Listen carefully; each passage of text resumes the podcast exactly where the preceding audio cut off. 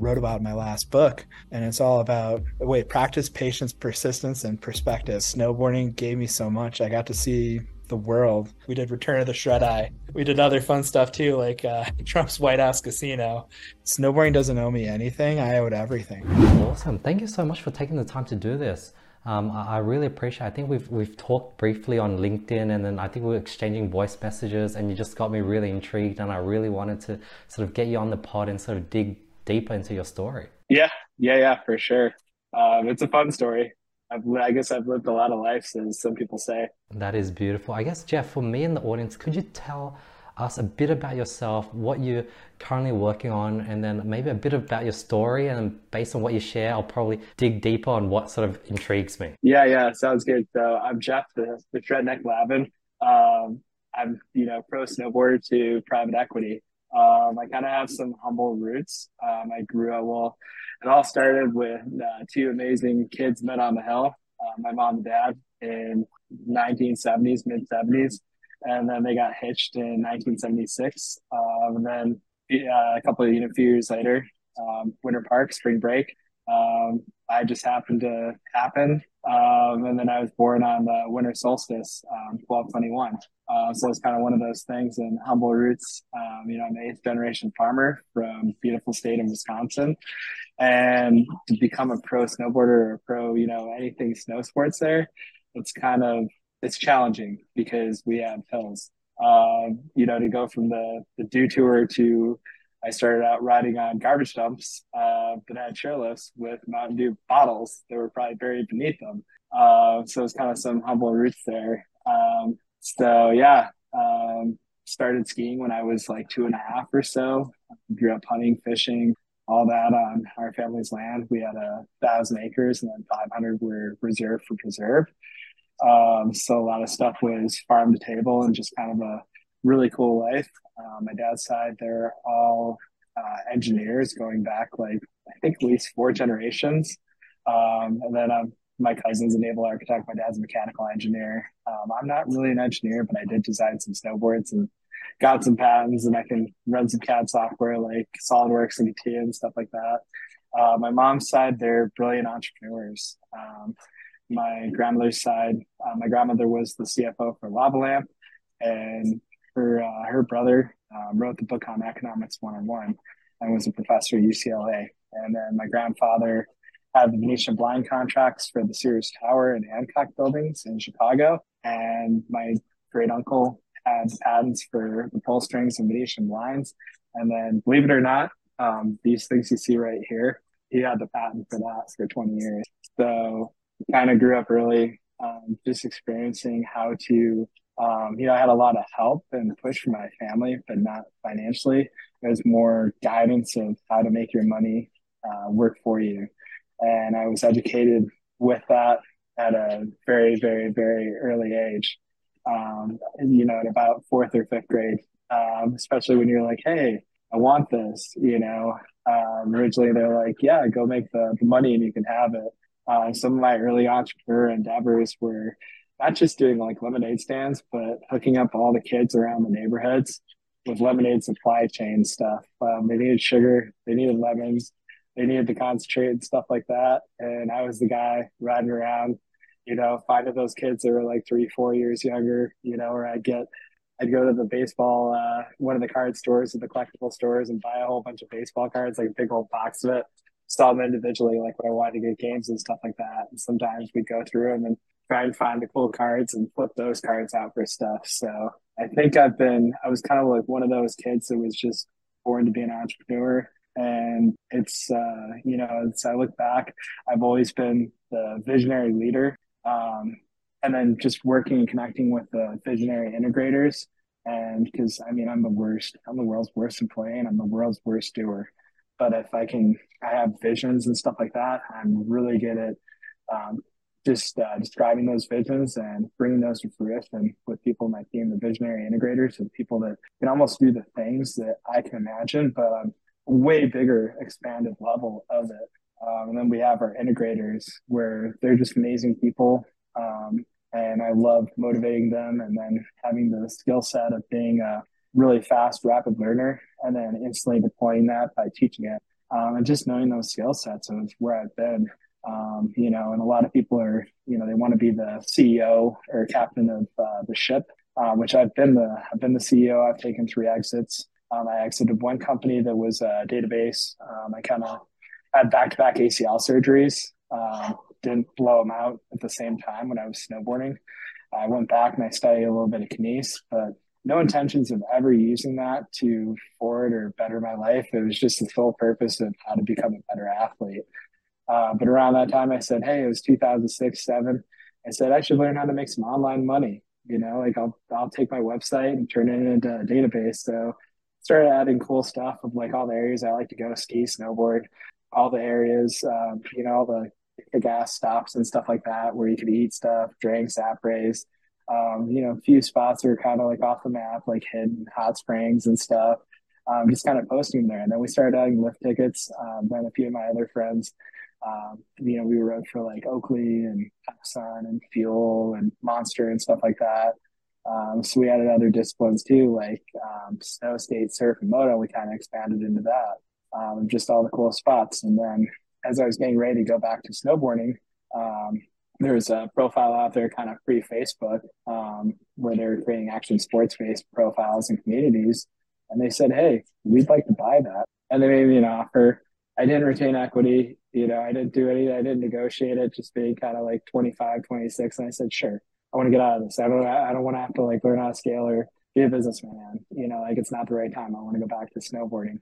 Then as soon as I, um, as soon as I exited uh, my snowboard career, I did it about for another like three, four, five years. Um, had an amazing comeback. Um, it was amazing. And then around 2011, I hung it up. Uh, my board sponsor at the time offered me a one year contract, which is pretty much that's, hey, we're going to push you out to the pasture and, you know, you're going to train the younger guys while you're here. Uh, I just said, nah, I'm good. I think I'm going to make my own boards um, they, you know, lovingly, they kind of like laughed. And I said, uh, I'm going to invent some cool technology and I'll be gunning for you guys in five years. Then they really laughed. Um, but that kind of stuff just absolutely fuels me when people say you can't. Um, people said that about doing stuff like the backside double cork that nobody had ever landed. That's impossible. You can't do that. Those are circus tricks. No way, man. It's just proving what's fully impossible is possible. It's just I am in front of it and going after an ordinary uh, to become extraordinary. So yeah, um, you know, within five years, we had some amazing patented technology. Um, we had several factories abroad, um, and we also spun that off into. Um, this is something I would never recommend anybody doing with what I know now. I was just insanely driven and wanted to fund it. At the time, we didn't have uh, the SBA funding, stuff like that available um, to us, just kind of the administration, the way it's set. Um, there were certain regulations. Um, we have long um, with snowboard brands and stuff like that, there's long uh, aging account receivables or net terms. Typically, you're seeing like 90 to 120 days. So I said, what can we do to further fund ourselves? Um, so we spun that off into import export um, into several subcategories because a lot of people are coming to us saying, hey, can we do collabs? Hey, can you help us with merch? Um, we were really good at supply chain procurement. We were amazing at quality control. We were amazing at product development. Um, we were amazing at logistical algorithms and then intellectual property. Um, then around 2018, um, you know, just with all the, the tariffs and everything like that, I had a chance to exit a few of those items to uh, 3PL, and I took that exit um, happily because I used to go to Asia Pacific uh, around once a quarter for about two to three weeks, and uh, people are like, "You're so lucky you get to go to China," and I'm like, "No, um, don't get me wrong, there's amazing people everywhere. And I always love going to Taiwan and Hong Kong, but China's one of those places you go um, if you have business. It's not, it's just not a good place uh, to be a tourist. Um, it's just a little backwards and there's stuff that you'll never ever understand. Um, so yeah, was able to move on with that. Um, still do a little licensing with intellectual property um, with patents and whatnot.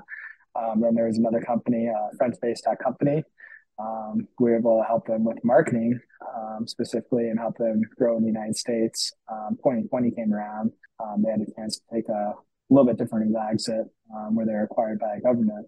So um, works out for kind of worked out for everyone, just with kind of the uncertainty and stuff like that.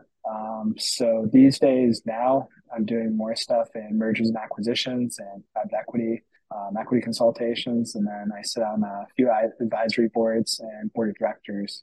So it's kind of a lot. And I've written a couple books. I'm working on another one. Um, you know, Andy, it's just people say, "How do you do all these things?"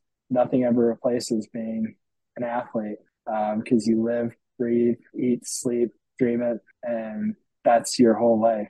This is kind of the only thing that comes close. And while it's been fun uh, being kind of captains of the ships and stuff like that, now I see myself in a different role where I'm not the captain. Um, we have a bunch of captains, and I'm the commander of the entire Pacific Fleet. That's such an amazing freaking journey. So you stopped snowboarding. What year was that in? Where you, they sort of gave you that one year contract? that was 2011, right towards the end of it. And God, I was like 29 and my body was just beat.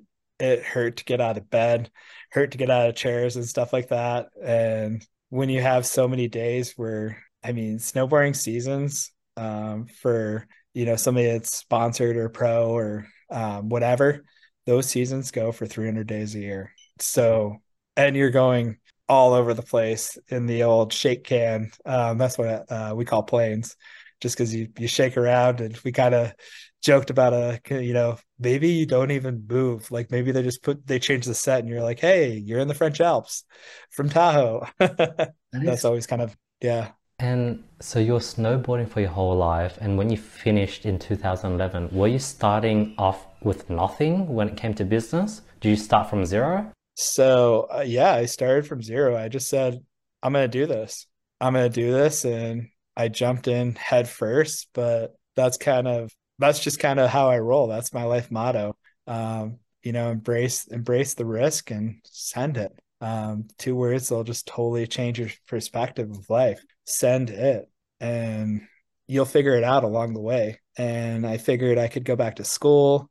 I could do, you know, work for somebody, get get in the industry or something like that. But no, man, it's all about embracing your your the risk, unleashing your potential, and just sending it and just going for it. Because even if you you know the word fail, it's a word I don't use. Even if you come up short, you're still going to come up with more to gain, and you're still going to come up with way more with that experience. There is no such thing as success and failure in my mind. It's just really you get you get a lesson. Either you know you're going to learn and you're going to change that up and adjust from it and react and respond and drive that forward. So the next time you're going to have success, or maybe it's not the next time, maybe it's like three, four, five, six years down the road. But it's just that whole the whole attitude of just not giving up. Um, there's four four P's that I always said, um, you know, as an athlete, and I kind of wrote wrote about in my last book, where I said it's all about the patience, it's all about the persistence, it's all about the perspective, and it's all about um, wait practice patience persistence and perspective. So it's all about you know getting those reps and constantly being in the doing stage um, the patience um, because it's not going to happen the first time. Sometimes you get lucky. Uh, the persistence to keep on going and then the perspective um, of having you know coach a mentor or somebody from the outside looking in that can kind of see it and give you that feedback Interesting. And was your first company just building snowboards and inventing different snowboards? Yeah, yeah, that was my first company. That was uh I said I'm going to make snowboards. It's what I loved. It's what I love doing. Um because um just snowboarding gave me so much. I got to see the world um with my snowboard and I looked at it as man, snowboarding doesn't owe me anything. I owed everything and to give back, you know, and to create a, you know, we had we had the big four C's, um, you know, like where we had our uh, our causes, um, like cancer. Um, our friend, uh, friend and team manager, um, he was kind of going through a, you know, battle, and you know, we are able to help him, um, just with, you know, his with whatever we could and encouragement and stuff like that. Ultimately, he didn't, um, well, he didn't lose. Um, it's more of a draw, um, you know, and then just being able to you know be there um, for everyone afterwards um, was amazing. And then, you know, other stuff too, like suicide awareness, um, warning for breast cancer. Um, our cause has united people. So it kind of created community on its own. Um, you know, like bringing people together and linking people up. Um, you know, and then our uh, creativity, just because we did we brought more stuff back here to the United States um, for manufacturing after having some stuff abroad um, in Asia Pacific um, and as well as Europe um, and Canada. Um, we are able to bring some stuff back to Reno Tahoe. Um, so we're really, really able to like just invent and just uh, switch ups and stuff like that. And then our customers, we always get back to our customers. But that was kind of one of those things where love that brand. Uh, but 2020 kind of had its own plans. Um, but in the, the grand scheme of thing, uh, the grand scheme of things, you know, that was an awesome 10 year run um, with that company, with that, that brand. Um, I learned so much about businesses, about systems, about processes. Uh, you know, I look at everything with, um, you know, take down your business. Um, underneath you need a financial foundation because cash flow is it's the blood it's the the heart and soul of every business um, so with that um, you know that allows you to create outside diversifications and stuff like that so i take a formula risk mitigation um, data sets like icp data um, that you can get off the nasdaq um, to historical disaster management and then i'll create diversifications for that the reason i believe that every dollar um, that you make should at least turn into five before you spend two dollars back into marketing. You put three dollars back into the business to do that quadrant again and then that further funds the business. So you're you're um, you don't have to scale uh, vertically. It's more important to hedge yourself horizontally um, just to protect that. And then eh, you know in the big four, I look at you have your marketing. You know if you picture like this whole square here, um, we got marketing in the upper left hand corner. Um, I could go into a whole conversation about marketing. I love nerding out about marketing, but that's your that's everything with your branding and your storytelling and your messaging and getting that so on point so tight um, where people just feel it and they're moved by it and they want to join you. And then you take that and you amplify that into as much earned media as you can um, pr and stuff like that podcasts articles um, you know even tv features whatever it takes um, and taking that and rolling that into your growth strategies. So front end stuff like seo um, to paid traffic, organic traffic, um, you know, then into your backend conversions once you get them. Um, and then that's, you're going to get metrics from that and you're scaling. Um, then there's your sales process where um, sometimes some businesses have setters, closers, or you have sales reps or, you know, the sales process that's happening once you kind of have that, that process pass back um, from the marketing side. Um, then there's your fulfillment side where, you know, there's service-based businesses out there that's kind of a little bit more of my focus um, these days, uh, just because product based. There's so much that goes into that. That's like that's a whole seminar, and I could talk about that um, for days. You know, with uh, producing tangibles, uh, but there's your whole fulfillment side um, with that. So whether that's you or teams or you know however that looks, and then there's your admin side with um, HR to like legalities and stuff like that, or a general counsel. But once you're able to take uh, businesses apart and look at everything as a whole, you can really go in and take a look at, um, you know, three big questions of what's working, what's converting, what's not working, why isn't it working, you know, based on the metrics and the data sets. And then what are we missing out on? Um, you can kind of go ask that along every section. And it's kind of, it's fun to go down those rabbit holes and fix those bottlenecks too, um, especially with um, you know, companies or with uh, top leaders like CEOs and stuff like that, just because they're so they're so in it and they're so in the moment. Um, they just don't have that outside perspective. So it's super fun to offer that outside perspective and kind of be more or less the the coach from the outside looking in, or you know, the as I call it, the commander of the Pacific Fleet. Um, you know, the the admiral and saying, yeah, we're gonna move this here, move that there. Just playing it's a playing a giant game of chess. Got it, Jeff. So you went ahead and you put up the board in 2011. You went ahead and designed a few different designs for new boards. I guess you went ahead and went to China to get it manufactured. Now you went ahead and probably covered the MOQ with the money you've saved up. Now you maybe have a few hundreds, a few thousand of these boards. What did you do next? Did you ship it back to America? Did you sell it directly to sort of retail stores? Was it direct to consumer through e-com? Yeah. Um, so there was a it was a bit of a hybrid model. Um, originally, we started out as uh, retailers. Um, we worked with our specialty retailers um, early on because this is 2011 before ecom was kind of starting to pick up. Um, it wasn't totally there yet. Uh, around 2014, 15, uh, definitely 2016, we kind of switched the hybrid model. So uh, we warehoused um, some stuff and then we kind of um, we were able to send a lot of the credit like based on where people would buy it from they'd buy it through a specialty retailer or within the proximity of the specialty retailer we'd give the retailer a kickback um, no matter what um, just to take care of our shops and stuff um, and then you know you have lots of boards and stuff like that um, that equals you don't want to you got to watch out for um, sometimes you do have to do it you have to use air freight that gets really expensive really quick. Um, sometimes it's more than flying a human. Uh, you know, when you get 50 to 100 boards, uh, believe it or not. But there's another thing out there called uh, LCL, like less than container load. Um, so we do a lot of that. And it just requires like a long timetable of planning from your sales and your pre-orders. It's an entire year sales cycle uh, especially like when you worked with uh, especially retailers, as we kind of shifted more towards a hybrid uh, model.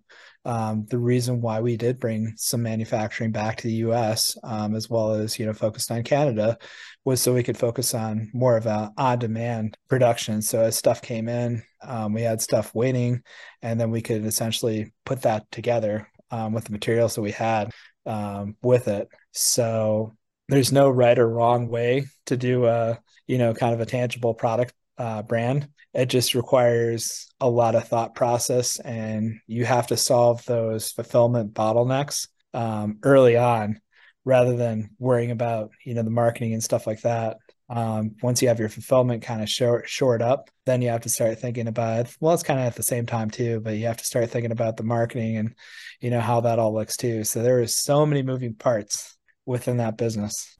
Interesting. What was the very first product that you went ahead and designed, manufactured, and pa- patented? So that was uh, so that was a snowboard. Um, here's the thing. I said I love saying these things and I love coming up with these ideas and having it's kind of a plan. I said we're going to make the lightest, best performing board on the market. Um, kind of law of attraction, right? Um, right as I was kind of saying that and thinking that in that mindset of, hey, I'm going to change the world, there was a manufacturer, a composite manufacturer out there that I got connected with through um, our rep in the Rockies. He went to the Surf Expo and he said, hey, you should check out this brand um, called Innegra. Um, and they did a high density polypropylene composite where most snowboards are made out of fiberglass. Um, fiberglass consists of well, on the lighter side, 16 ounces, 18 ounces, and there's two layers of that in that sandwich construction. We were able to get our composite layers down to 7.6 ounces. Wow. So, and still retain the performance on it. So, and uh, additionally, too, anytime you put anything into like a full failure situation, it still retained its structural integrity. So we had higher tensile strength, higher yields, um, and then we kind of realized that we were onto something. Don't get me wrong, there was a lot of a lot of uh, you know kind of failures. Like if you ever watch the right stuff um, when they're launching the Mercury, um, you know some of the test rockets and stuff like that, or if you look at uh, SpaceX and some of their tests and stuff like that where it went wrong. Um, there's probably a lot of that. So we had a lot of those too. Um, but we focused on getting it right. Uh, so it took about you know a year or so of development um, and testing to kind of come up with that MVP. Um, once we had that, um, we went forward with uh, the patented uh, patented the process and went for the utility patent with that, um, just because it was uh, it was a game changer. Um, it was, you know, and being a well, I mean, a middle aged guy then, you know, but kind of a I guess once you kind of hit your 30s, you're kind of considered a grandpa in snowboarding. And I won't even talk to you about 40s. There's some guys out there still shredding kind of like in their 50s, but you're kind of considered uh, old, and you know it's a it's a young man's sport. Uh, it takes a toll on your uh, your body and stuff like that. But the, the, this board, it was like having uh, the cheat codes entered um, like when you did the up, down, left, right, over, ABA, CABB. I'm kind of age dating myself here. I think that was Mortal Kombat uh, blood code, but you type that in and all of a sudden, boom, you get all these cool features. So it kind of felt like that with uh, riding the snowboard. It's lighter. Um, you didn't feel it on your body as much at the end of the day. And God, you could like hop so high. Um, it was just kind of effortless. Um, where if uh, you know I almost wondered if uh, you know Olympics or you know like some of those other you know sanctioning bodies would say you can't use these boards because it just gives you gives you the edge. Interesting. So did you end up so the person you partnered up with were they already a manufacturer that was already producing boards and you sort of partnered up with them and you worked with them over a period of a year to design this new board? So um, originally um, we made all the snowboards ourselves, which wouldn't recommend doing that. Lots of sleepless nights and uh, you know just entrepreneurship 101. Um, always, you know, a lot of snowboard uh, brands out there. That's why they're brands. They're not manufacturers as well too. They don't make their own boards. Um, they focus on the marketing and sales part. And they show up the fulfillment. So yeah, we did have we had several manufacturers that we worked with um, to have this, and I'm a big proponent of having your tier one, tier two, and tier three um, with whether in supply chain, manufacturing, and everything. Every single supply has your primary, secondary, and then kind of like your third string. And you got to look at that from even from uh, like a team stamp standpoint of view too like you know the nfl um, you have your primary quarterback um, your starter your backup and then your, your third stringer. Um, and that's just in case anything goes wrong. But also when you're in r&d process you can kind of develop stuff a little bit quicker. And it uh, keeps those guys a little bit more hungry um, especially when you don't you don't own that fulfillment side Interesting. So you went ahead and spent a year just self making these boards, self testing them, and then I guess you got it patented.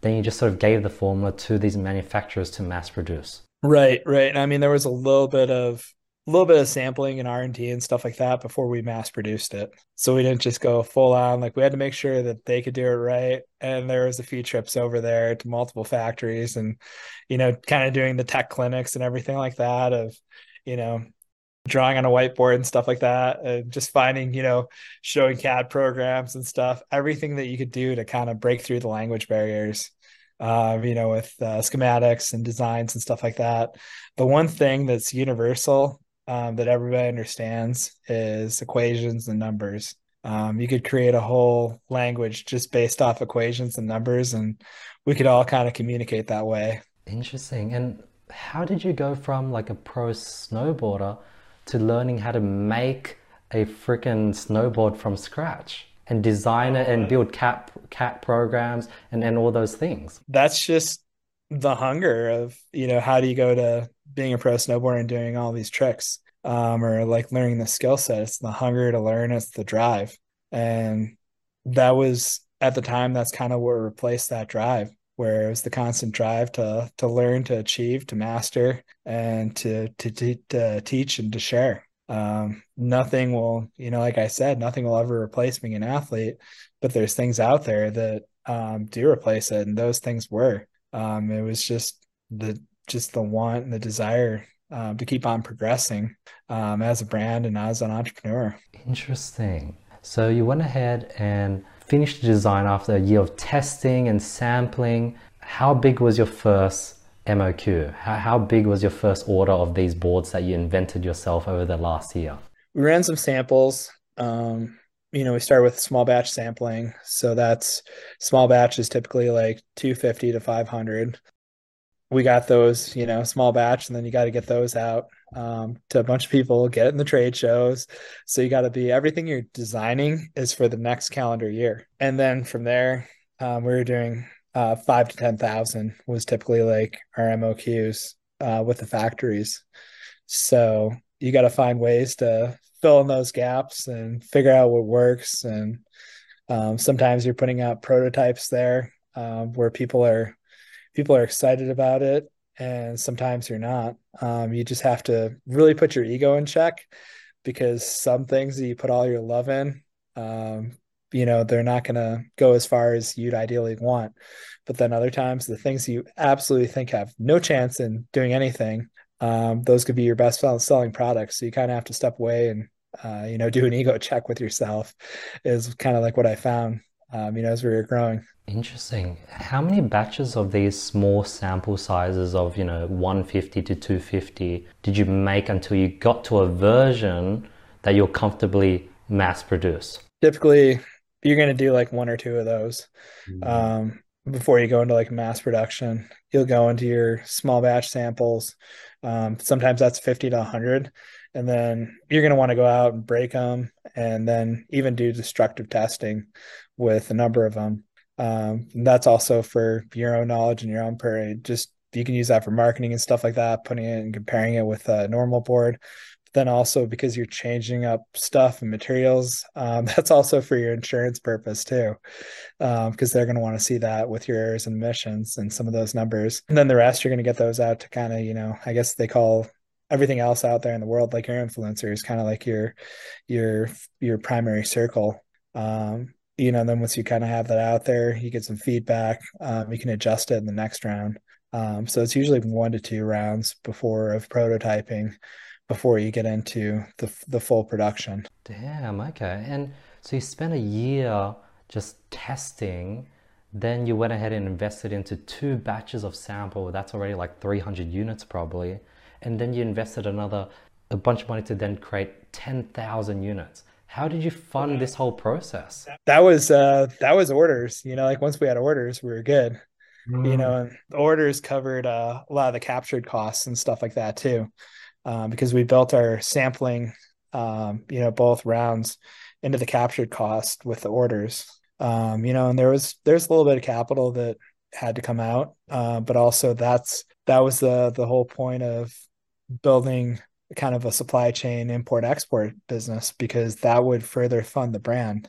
Um, the brand, uh, the the whole purpose or the whole um, exit strategy um, with anything, any business you build, you should always have an exit strategy because nobody's getting out of here alive um, unless somebody has that equation or that solution. I'd like to know about it, but otherwise, you you're always got to be like thinking about your exit and building backwards. Um, so the the plan was to take the brand to critical mass and get rolled up with one of the bigger ones, like a you know K2 or um, one of those or Rossignol, or license out the intellectual property. Um, I'd rather, I, you know, at this point, I'd rather make like ten or twenty dollars on a unit with none of my efforts and everybody else's efforts. Makes sense. And with the two batches of samples and going to trade shows, meeting with retailers, what was your process on locking in a bunch of contracts with all these retailers to buy all your stock before you've made it as this sort of new sort of manufacturer? How did you lock down all these contracts? So that's there's trade show month, um, which is January to February, and it's pretty much all the trade shows are back to back. Well, I mean, you do have the regional ones and stuff like that too. Um, so we did focus on a bit of the regional ones, but then you have your your national and your international ones. So you have you have the SIA, Snow Sports Industry of America, um, outdoor retailer. Uh, there's ISPO in Munich, Germany, and then there was uh, Intersnow in Japan.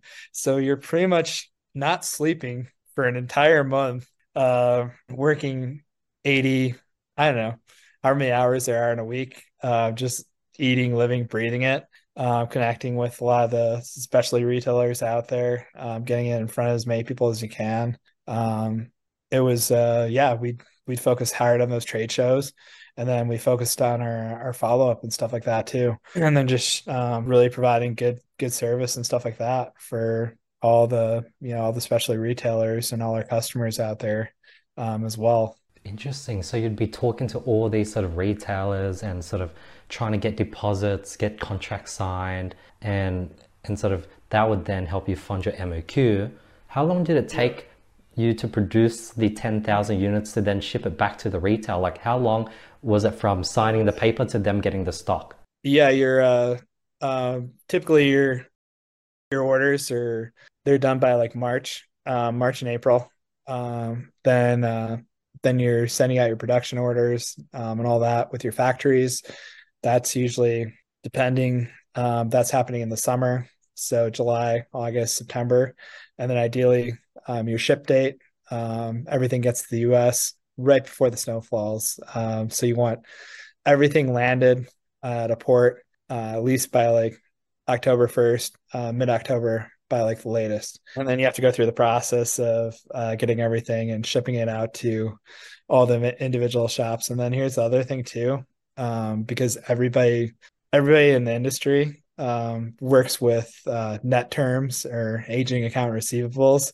So your average net terms, you're looking at net 60, net 90, um, net beyond that, which is like 120 days. So you have to find different ways to, you know, create the cash flow with that. Um, some there's stuff out there called factoring.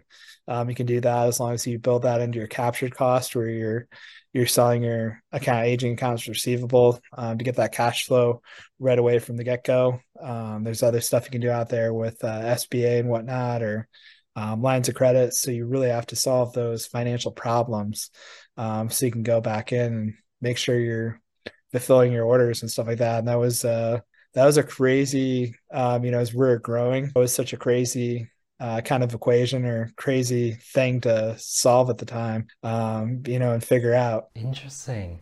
So that very first batch of orders that you sent out, and there probably would have been, you know, a, a, year delay just from making it, getting the payments and sending it and all the shipping. So you spent a year trying to figure out all those problems, and you finally got it into the retailer stores. What happened next? Did you just sit and wait for the phone to ring and hopefully people were just buying it off the shelf? Or, or, and then waiting for people to sort of call back and be like, hey, your boards are killing it. Can I order another batch for next season? What happened after? Well, I mean, you gotta. This is the other thing too. Then you got to go follow up, and you got to make sure your your marketing's on point too. So you got to do targeted marketing kind of around your specialty retailers and stuff like that. So if there's regional magazines, national magazines, you got to make sure the word's getting out there. Um, you know, as it kind of went more digital, um, that was stuff like Facebook ads, Instagram ads, and kind of doing um, just targeting around those areas where you're doing geofencing just for those retailers and stuff like that within a 50 to 100 mile re- uh, square space range. Um, yeah uh, you gotta you gotta make sure that their phones are ringing so your phone's ring. You gotta make sure their their doors are going and people are talking to them about your products and stuff like that too. And then also um, getting those testimonials and stuff like that and getting the shares um, you know people were excited about it. You know like you got to make sure you're constantly sharing your customer's story and your customer's journey. Um, once i realized you know this is kind of like the humbling moment i you know in 2015 or 16 i was standing at the top of copper mountain um, after like all the shows were over. And i said you know i you know i might be in the business of making snowboards but really what i'm in the business of is creating kick-ass memorable experiences. Interesting. And then when you had that realization, how did that change the way you approached this whole snowboard making company that you created over the last two years? Well, you got to, you know, then you take a look at um, through the eyes of the customer, the customer journey. Like, what's the customer journey like? What are the experiences? What, uh, you know, what's your niche or your avatar like? What are, you know, how many days a year do they ride? Do they have uh, kids that are riding? Can you create kids products and bundle kids products with adults products? Um, could you make women's specialty boards and create something really cool for women out there? Because uh, mountain towns you know like girls like to go to the beaches.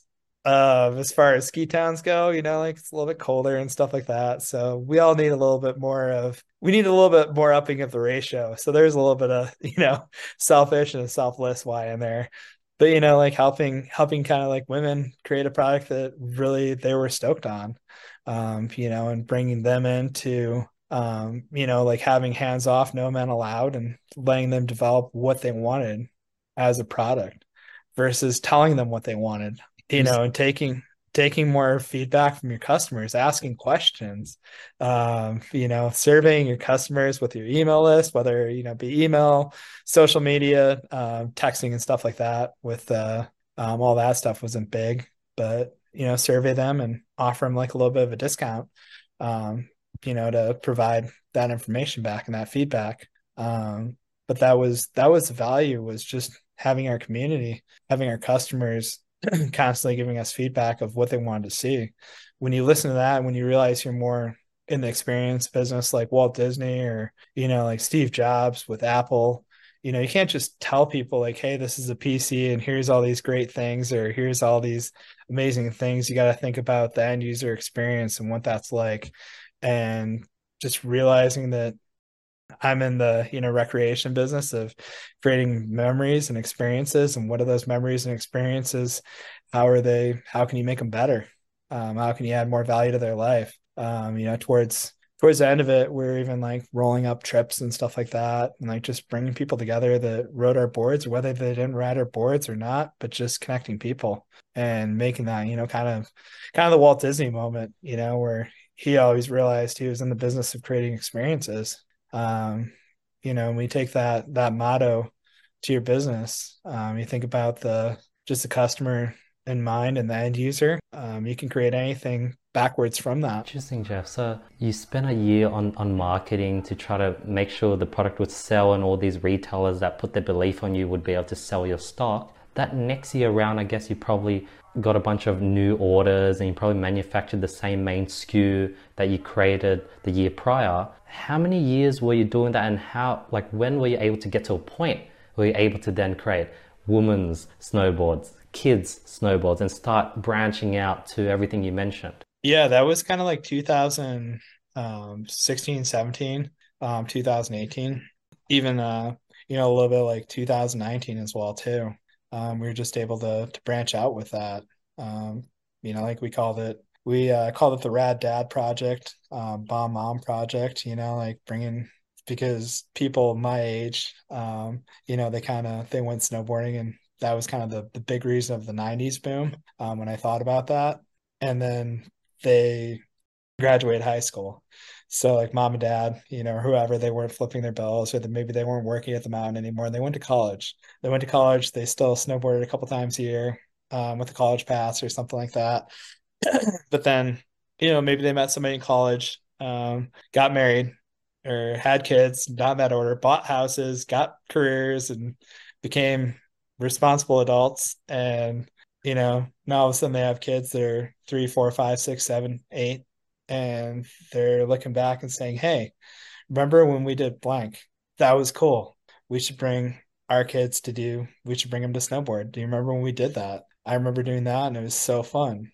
I want to give that to my kids too. So when we kind of thought about that, just it made sense, you know, and it's kind of a way to, you know, make sure that you have the next generation on your boards. Uh, nobody's ever going to forget their first snowboard. Same way you're never going to forget your first bike, your first car, your first your first kiss, um, all that. It's just pure love. So if you can always be the first um, in there, you'll always be remembered. So this journey was from like 2011 all the way up to I guess 2020. Um, Jeff, what was the name of the brand, the snowboard brand? So it was uh, Why Me Snowboards um, for Wisconsin and Maine, and that was my journey in life. And we did a lot of fun, super fun graphics um, one of my artists, Nache, um, out of Spain. He did some, we did some, some amazing stuff. Like we did Return of the Shred Eye, uh, mm-hmm. we did parodies of Star Wars because I love Star Wars. So we had, you know, instead of like Han Solo, we had Han Cholo, Heineken Booze Walker, Princess Leia, YOLO, Darth Vapor, the Rookie Wookie, and onwards. You know, then we did the Shred Fire Strikes Back and Nar Wars. We did other fun stuff too, like uh, Trump's White House Casino, uh, where we were just really like becoming kind of like Mad Magazine with like one of our fun series there. You know, like we did Shredemy Street of just kind of all the characters a little. Well, that was a little bit on the edge, you know, like Cookie Monster free pacing cookies and stuff like that. But it was it was funny. It's kind of like that humor, uh, that Family Guy humor, the Mad Magazine humor, where people kind of got that. And then we had some other graphics that were, uh, you know, a little bit more classy. Um, but we just we had a lot of fun uh, creating that stuff and creating laughs and then taking because uh, we were creating a lot of the characters and stuff like that uh, just on the graphics. So we started putting all that on our merchandise. Uh, we even did um, right after Donald Trump got elected, we made uh, Trump's White House Casino, where it's kind of like a parody of Back to the Future. Uh, meets, you know, where he's Biff Tannen in the White House and the White House casino and all that. And people that hated Trump bought that board. People that loved Trump bought that board. It was like the perfect right in the middle. Whereas like controversial enough that like people that loved him, but people that hated him loved it. Like it was like the absolute win of like the decade for us. Wow. And were you guys still the sole manufacturer of that specifically material board and you guys had the lightest board and, and no one else could compete with you guys? Were you guys still the only one? We were still the only one then. Um, some other people have, or some other brands have kind of like integrated our tech as we've been licensed, or excuse me, as I've been licensing that out. Um, but no, nobody's, nobody was able to really touch that. We were so far ahead. That was like five, six years ahead. It's like going into the future and just thinking so far ahead of the future. Um, it's taken like a lot of the brands are finally starting to catch on now, you know, in the 2020s, um, like 2020, 2022. Um, brands are starting to use stuff like basalt and they're starting to get rid of uh, a lot of your fiberglass and your acrylic composites and stuff. They're just finding other stuff to, to experiment around with. Um, but really, what I always called our boards was the ultimate riding experience because we took a look at everything from the inside out um, and then the outside in. So everything complemented it for that ultimate riding experience where it was just it was different. Um, just being having a board that was like part of your body, like having another like leg or another arm, where you just felt like it didn't take as much effort make that thing respond and do what you wanted to do. It's um, similar to Elon Musk, how he sort of built his rockets from first principles. You sort of just went straight to the raw materials and you figured it out from there. Have you seen any of your boards in the Olympics? Because I, I guess like pros would want to use your boards because it's the lightest board and that's a huge advantage. Oh, you know, it'd be cool to see it in the Olympics. And Everybody's like, yeah, you can get in the Olympics. But um, here's the thing um, IOC designates that all the boards have to be blank or, um, you know, it's all, they also have to be like uniform. So mm. somebody, somebody that might not ride for Burton has to ride on Burton stuff just because Burton's that uh, designated thing because on the Olympics, there can't, it's kind of like NASCAR. Mm. Everybody has to have the same engine, same stuff, same weight, you know, same thing where it's just nitpicky. Mm. Um, you know, as far as the other competitions like Dew Tour, um, X and stuff like that, like, yeah, you can see those out there for sure. But also, um, a lot of the riders and stuff like that, like the um, the pro riders, um, they have contracts with those board manufacturers or the board brands just to specifically only use those boards. And sometimes it's even so so specific where it has to be you have to be riding next year's stuff. And you know even doing like feedback and r&d on like next next year's stuff. And then your uh, development team they're doing next next next year's stuff like the sketchy stuff that they're probably going to break. Got it. Interesting. And like what year did you guys end up exiting the company? Were you the sole founder? How big did the company grow to before you exited? Um so we had we had several manufacturers um you know and it grew decent. Um you know, like we had reps, we had 10, five to 10 reps, um, distribution, um, you know, a few different countries. Um, we were able, I was able to exit um, the import export side. Um, so I exited the logistical algorithms, exited the quality control teams. And that was kind of at a right time um, with 2018. Uh, the brand ultimately like was trying to keep that going, you know, for another another few years, but 2020 kind of brought that to a halt um, just with everything being deemed non essential, um, supply chains kind of shutting down, and then there's kind of a crummy year. Um, so in those situations, you have to take a look and say, all right, how are we going to shift her? How are we going to pivot? How are we going to make a win from this? You know, unfortunately, it's one of those things. You know, like it happened in March. Um, we said um, if we could keep this going well into you know September, or whatever, then you know if we could survive this um, if we can see what the supply chain stuff looks like um, you know the future and the forecast of that um, it'll make sense. Otherwise it makes sense just to take a little bit of time off um, pull back from it and then look at the other avenues so you can exit from it um, with technology licensing and stuff like that. Um, so that kind of became the full the forefront focus where how many different licenses can we get this out to pull back on the brand uh, back shelf the brand and then kind of focus on on other areas of growth.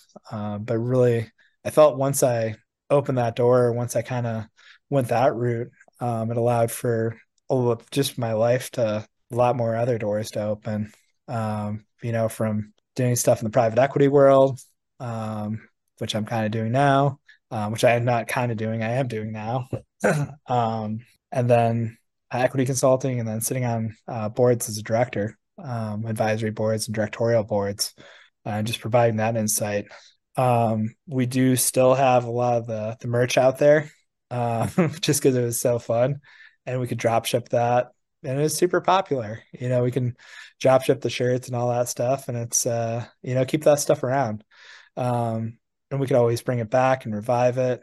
Uh, we talked about reviving it as like Get Awesome or, you know, kind of like a whole new brand to just to like re-excite, reinvigorate people.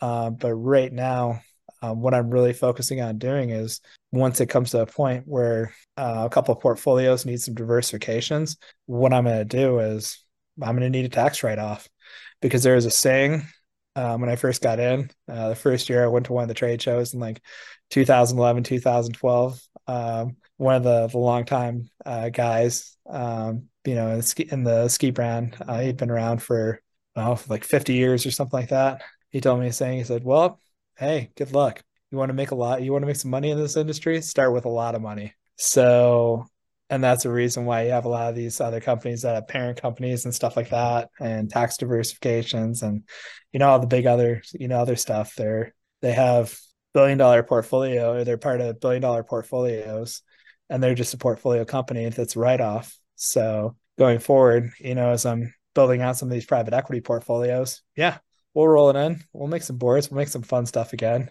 uh, probably under a different name, but it'll be totally like a tax write off and totally like a, a passion project for like another two to five years. And you don't have to worry about saying, Hey, I need this marketing to work. I need the sales to work. We have to get this fulfillment absolutely right. I mean, we have the equations and stuff like that.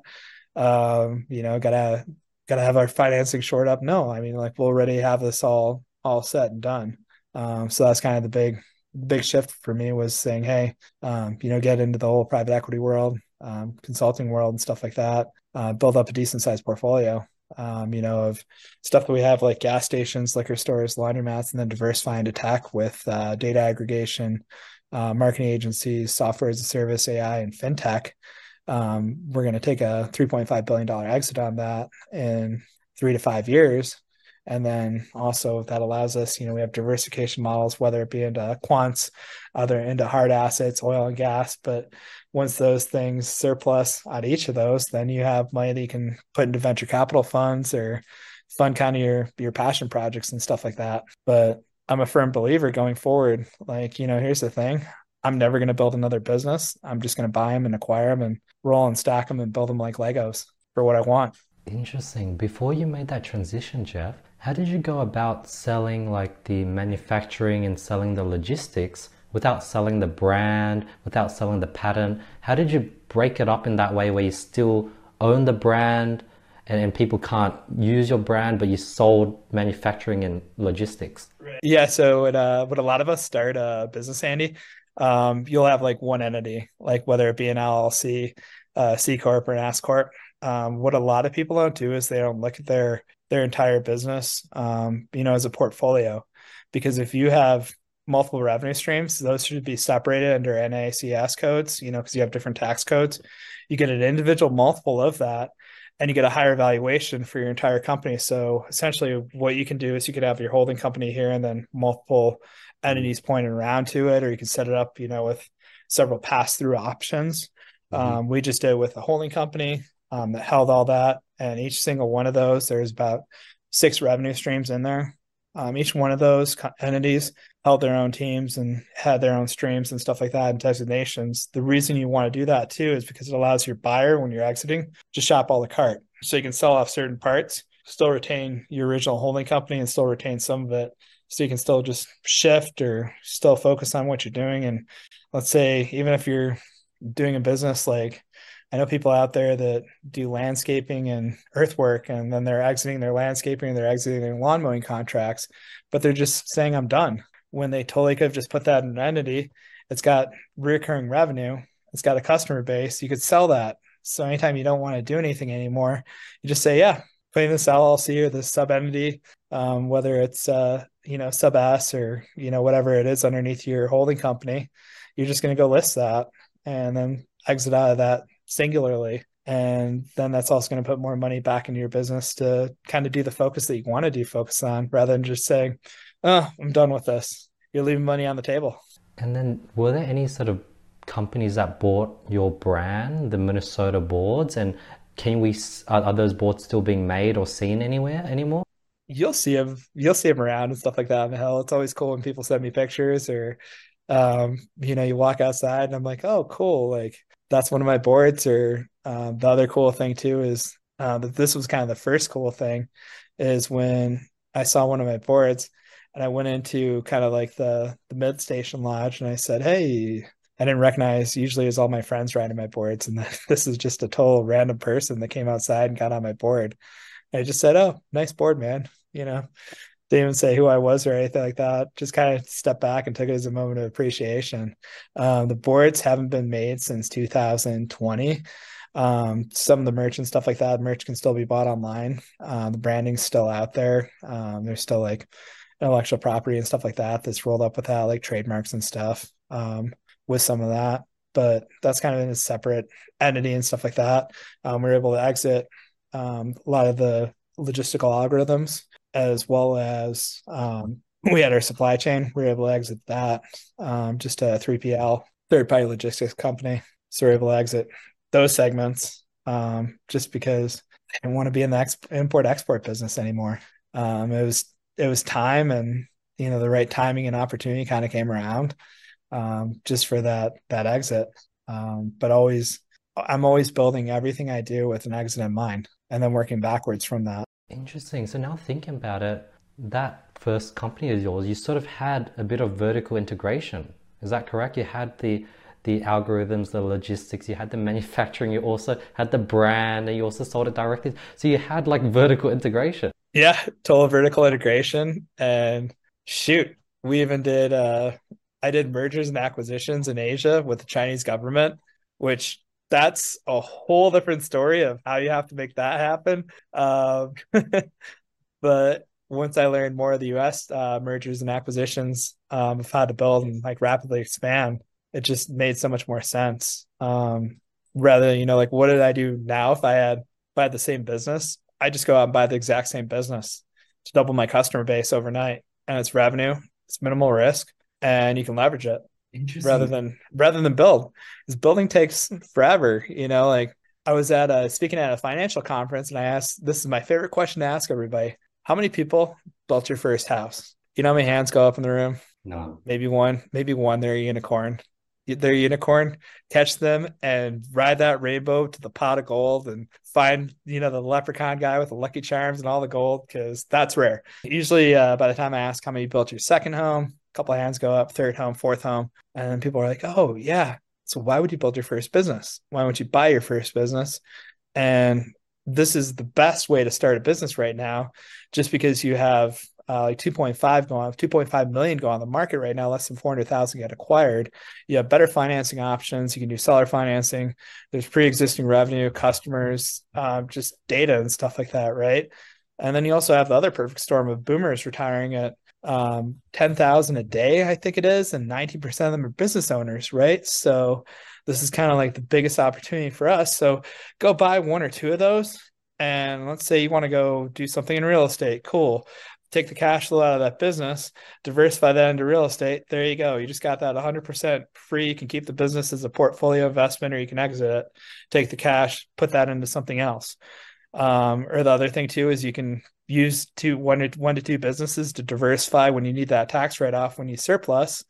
Um, you can take that and park that into your new business of, hey, I want to do this, but you know what? You don't have to. You don't have to worry about. You don't have to worry about the whole emotional attachment of that stuff working out, or like the whole emotional attachment of sales. You can just solely be focused on data and you can this is the same stuff that fortune 75 does fortune 500 um, like whether it be Walmart, Home Depot, or even like Mitsubishi Motors. Mitsubishi Motors has an entire team of 100 people that just invest and diversify into commercial and residential real estate.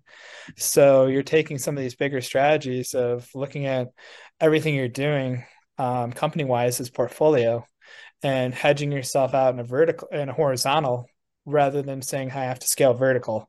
Your revenue goals from your business do not have to come within the confines of that business. If you have a strong diversification model that can come out, you know, from outside of that. So having stuff like self storages, um, gas stations, um, liquor stores, or other things that also support your stuff too. Mm-hmm. Um, so you can have you can do tuck-ins with, you know, like let's say you have a marketing agency, you'd go out there and acquire the data aggregation to shore up your um, your lookalike audiences and whatnot, um, shore up your data. Um, then you can go out there and buy a few products, um, buy some SaaS, buy some AI because we all ChatGPT is taking over the world. Um, get into fintech or payment processing, and then you're just really shoring up, you know, that whole funnel. And that's just kind of like one example. You look at somebody that's doing construction.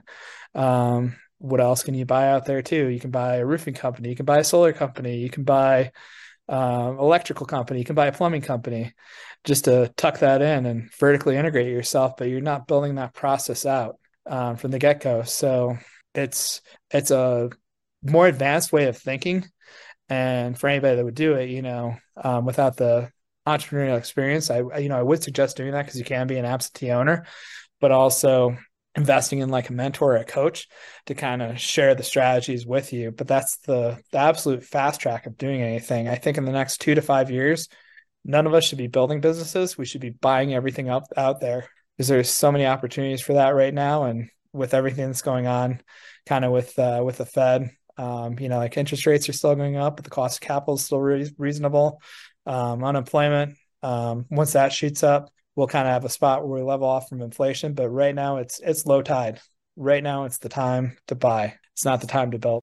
Interesting, Jeff. So when I when you went ahead and exited the 3PL and logistics and your whole snowboarding company, what was the first company you purchased? Oh man, gas stations, gas stations, self storage, as many of those things as I could. Um, you know, and then also, um, then I started getting into more of the tech side um, the last couple years. So marketing, marketing agencies, um, rather than building a marketing agency from the ground up. Like everybody's so popular. There's so many build my marketing agency stuff online, and every time I look at that, uh, the the one thing I love commenting on, I'm like, okay, cool. Like I'm just gonna go look on biz BizBuySell, Transworld Business, um, Deal Mavens, or one of those other ones, and see what I can buy. See who's got a marketing agency out there that's doing, I don't know, maybe they're doing like 3.5 EBITDA. Um, you know, and they're they're asking like seven million. Cool. I can get that way easier than I can with startups because startups take time and I just don't feel like using the time anymore. Um, once I learned that you can buy revenue rather than build revenue, um, it's just kind of a different way of thinking. Um, but there's so many things out there that you could buy. Um, you know, even the average person could take their 401k, loan off their 401k to get their uh, down payment uh, with SBA 7A uh, loan product. Um, typically, you need two to ten percent.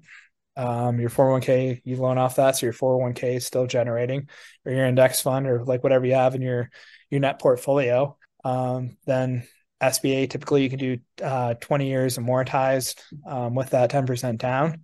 Um, you know, one example was you can buy a million dollar business for 950,000. It nets or grosses uh, 120 uh, 120k, and then after overhead, um, the net is 28.5.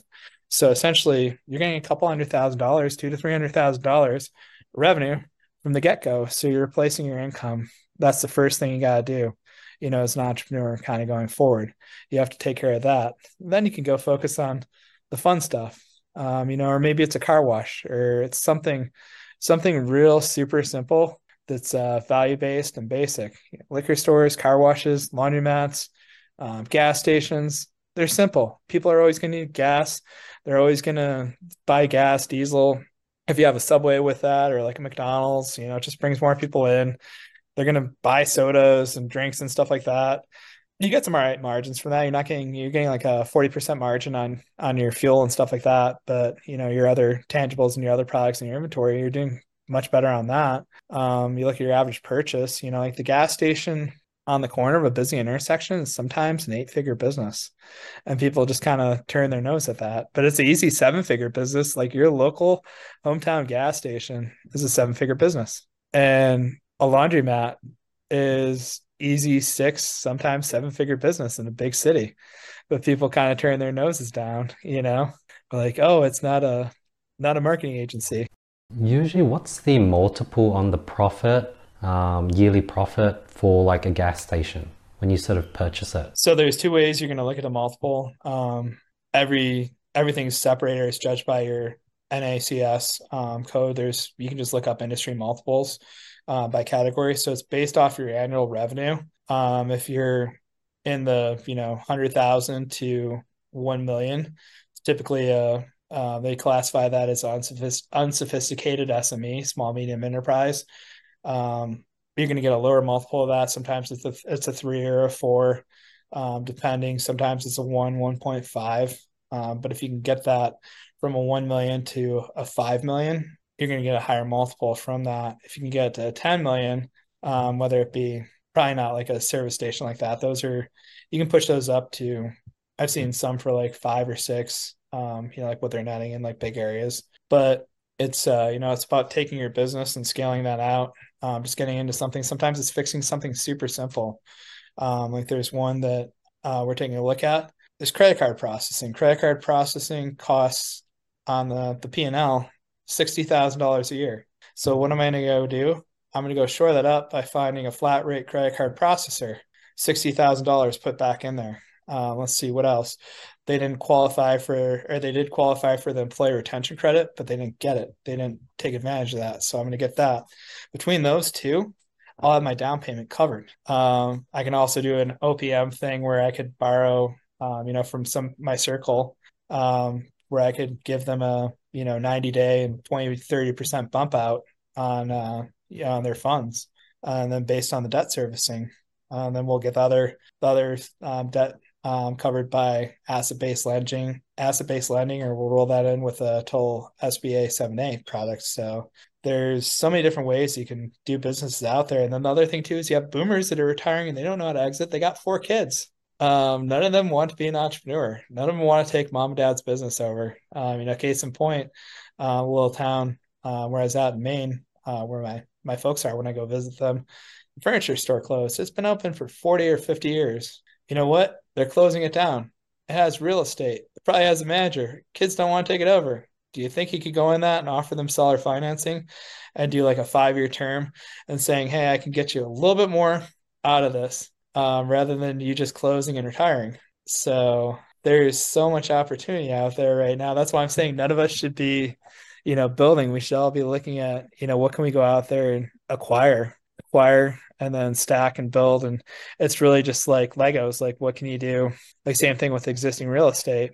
Um, like existing real estate you'll go buy a 50 to 100 unit uh, complex and then you'll do what's called value add. So you do paint floors cabinets and stuff like that and then you can up the rent $200 because you have those value adds. So same thing with with the business but if you can step in there seller financing you have equity.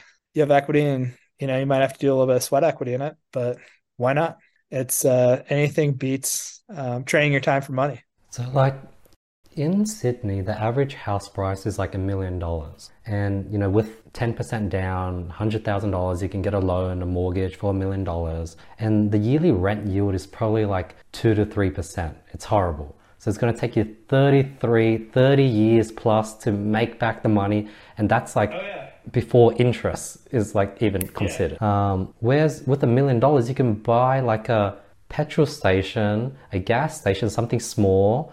If it's if there's like a two multiple and and two x multiple on the revenue and the margins are like even if it's twenty five percent, you're looking at eight years to make your money back on that gas station. And if it's hands off and, and you can just hire a, a store manager to just the manage this you're making like it's the same cost but you're making the returns back in eight years versus 35 years yeah exactly and um you know real estate and stuff like that it's uh i always look at it as a way to park your um your assets or it's a way to you have surpluses um you park it in as a limited partner into you know, bigger complexes and stuff like that. Real estate's a long term game. Um, should you focus strictly on acquiring businesses? No, I mean, you want a diversified portfolio ultimately, um, just in case one thing happens or, you know, something dries up. Um, there's always that next stream that can, you can kind of pivot to or take over or exit the other one. Um, but real estate's a, it's a long term game. Everybody thinks it comes from real estate, but majority of the the money out there comes from businesses, existing businesses, and that's the quickest way um, you can make you can make that capital. Uh, get a couple of those underneath, then go acquire the real estate.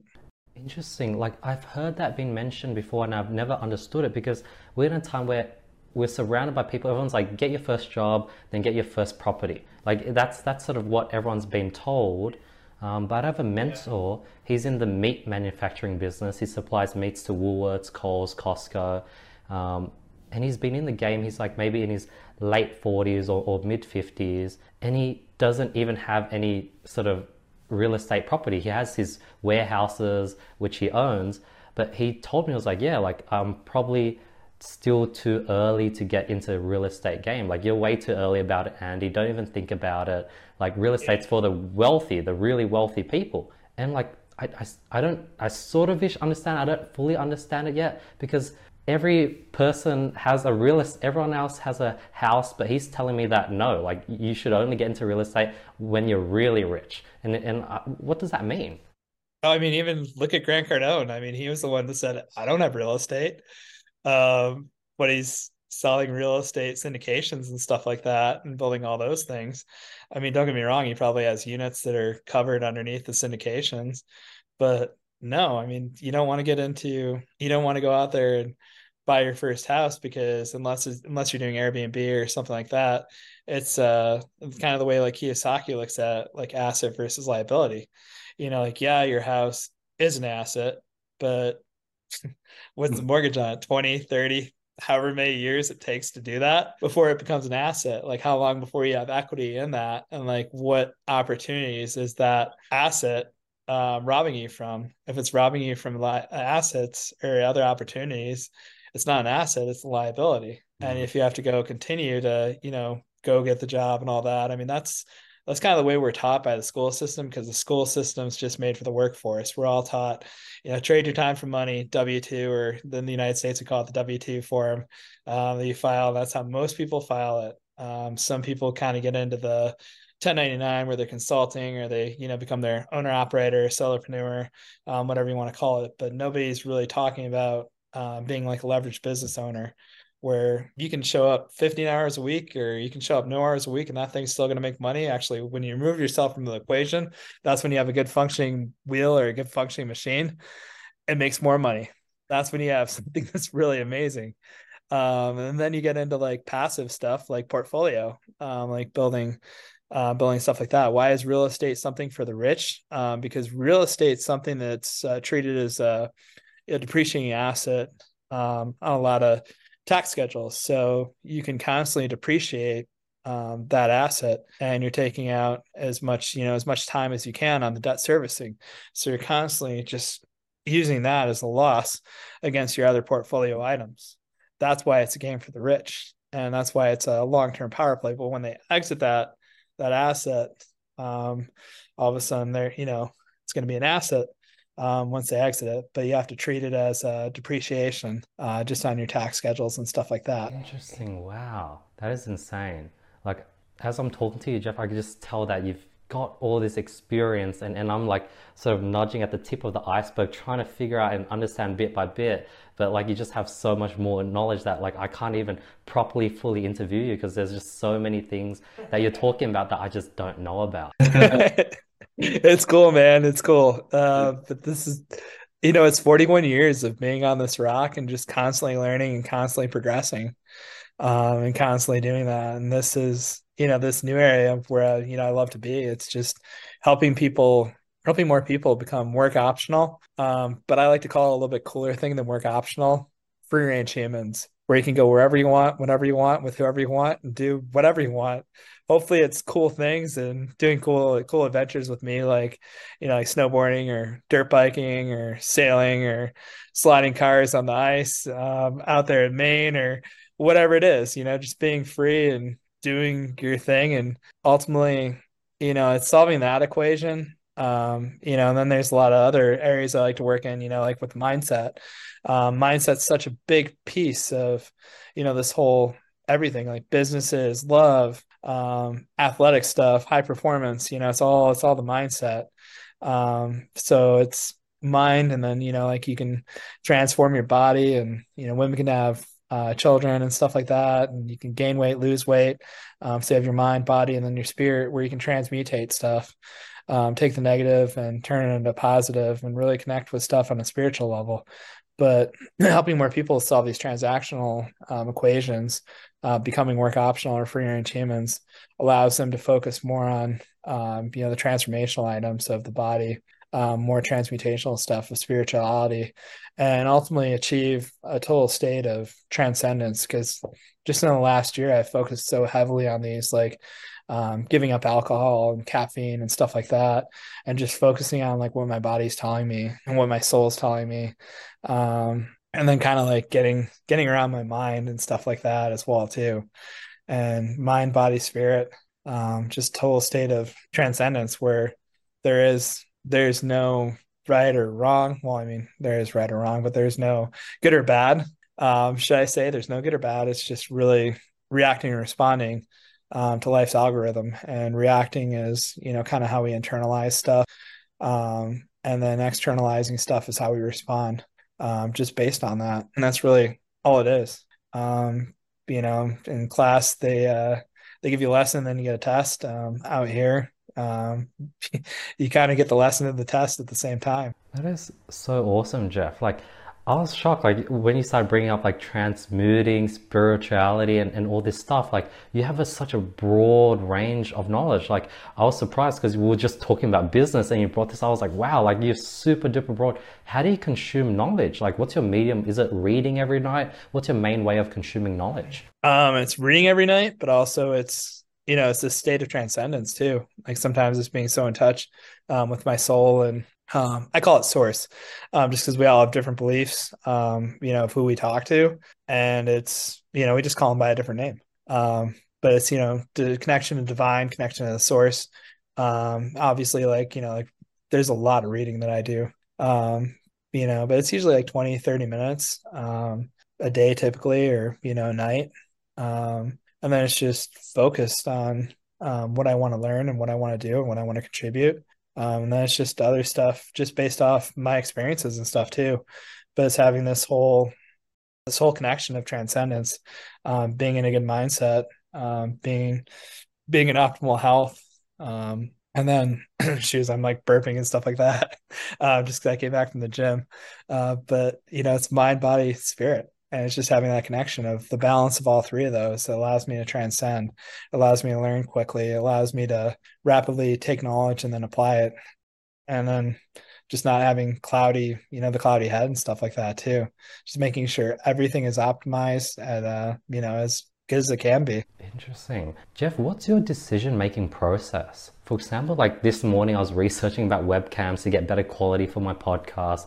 The option was either buy like a $400 4K webcam that's pretty good, or drop like I think maybe it was like a thousand dollars on like an actual DSLR, get like a hundred dollar mount, somehow learn how to mount it onto my computer, get a converter that can convert it to my laptop, and now I have like an actual DSLR quality for three times the price, but it's also two times the difficulty. But it is a one-time setup, and once I figure it out, I'll know it forever.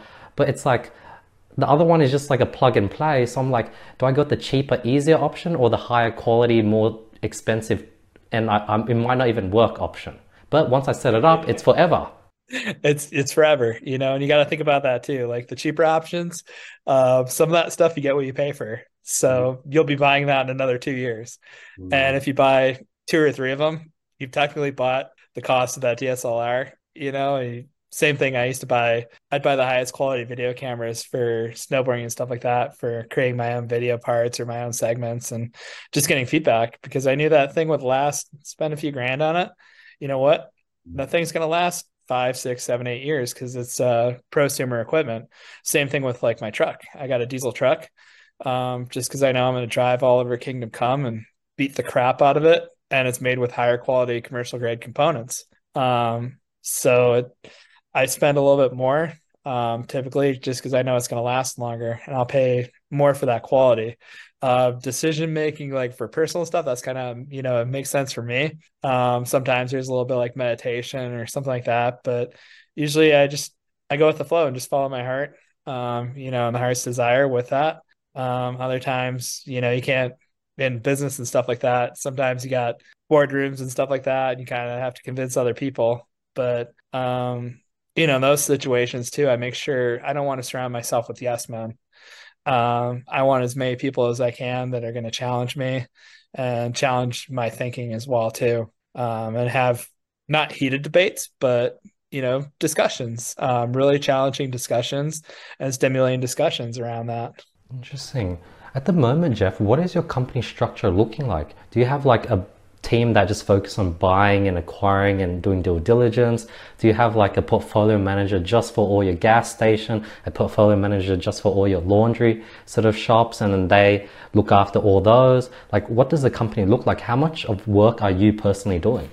You know, not much. Um, I guess it's not really work though um, for me. The things that kind of bring me joy. Um, it's attending board meetings and stuff like that. Um, make some calls here and there. Really, it's maybe 20 hours a week. Uh, maybe, you know, and yeah, there's a value portfolio manager um, where they're kind of designated for that because we have a lot of the um, service and value portfolio items around the same area, same region. So just being brick and mortar allows the ease of that. Um, as we expand, we'll probably segregate those into separate, um, you know, sing, singular value portfolios and pull those apart and then restructure those. Um, same thing with like the acceleration portfolio. Um, we have managers and stuff like that. As I'm building out more of these uh, 506B offerings and stuff like that too, I have an amazing team of interfacers and integrators um, where they're quantum analysts. Um, so they help they help with a lot of the management stuff.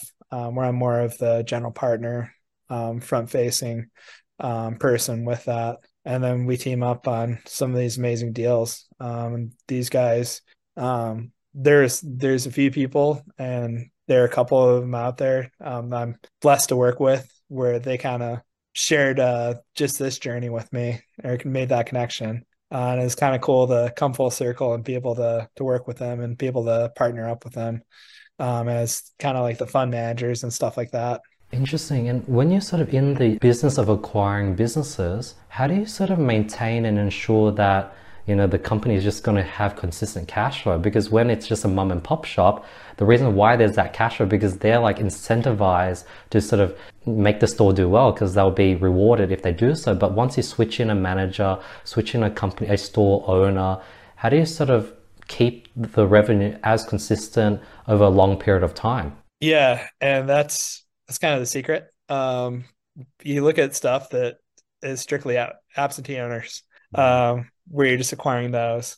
Um, otherwise, you look at uh, the revenues and stuff like that, where if if you do have to insert uh, general manager, management team, that it's going to happen. Yeah, you're going to have a you'll have a little bit of a drop in the revenue um, for like the first quarter, like three four months. You'll see a little bit of drop or decline, um, but then once you kind of have everything in place, um, systems and processes and stuff like that, um, you'll see it turn around within six to 12 months. Um, you'll have enough data sets within 12 months to see if you're going to change anything. But anything that we're uh, rolling up or stacking or tucking in, um, usually we're not touching those or adjusting those too much um, within the first year. You just want to see, um, you want to get your data and then kind of adjust from there. Are there any big firms that literally just go out and buy every single thing that is absentee owner related? Oh yeah.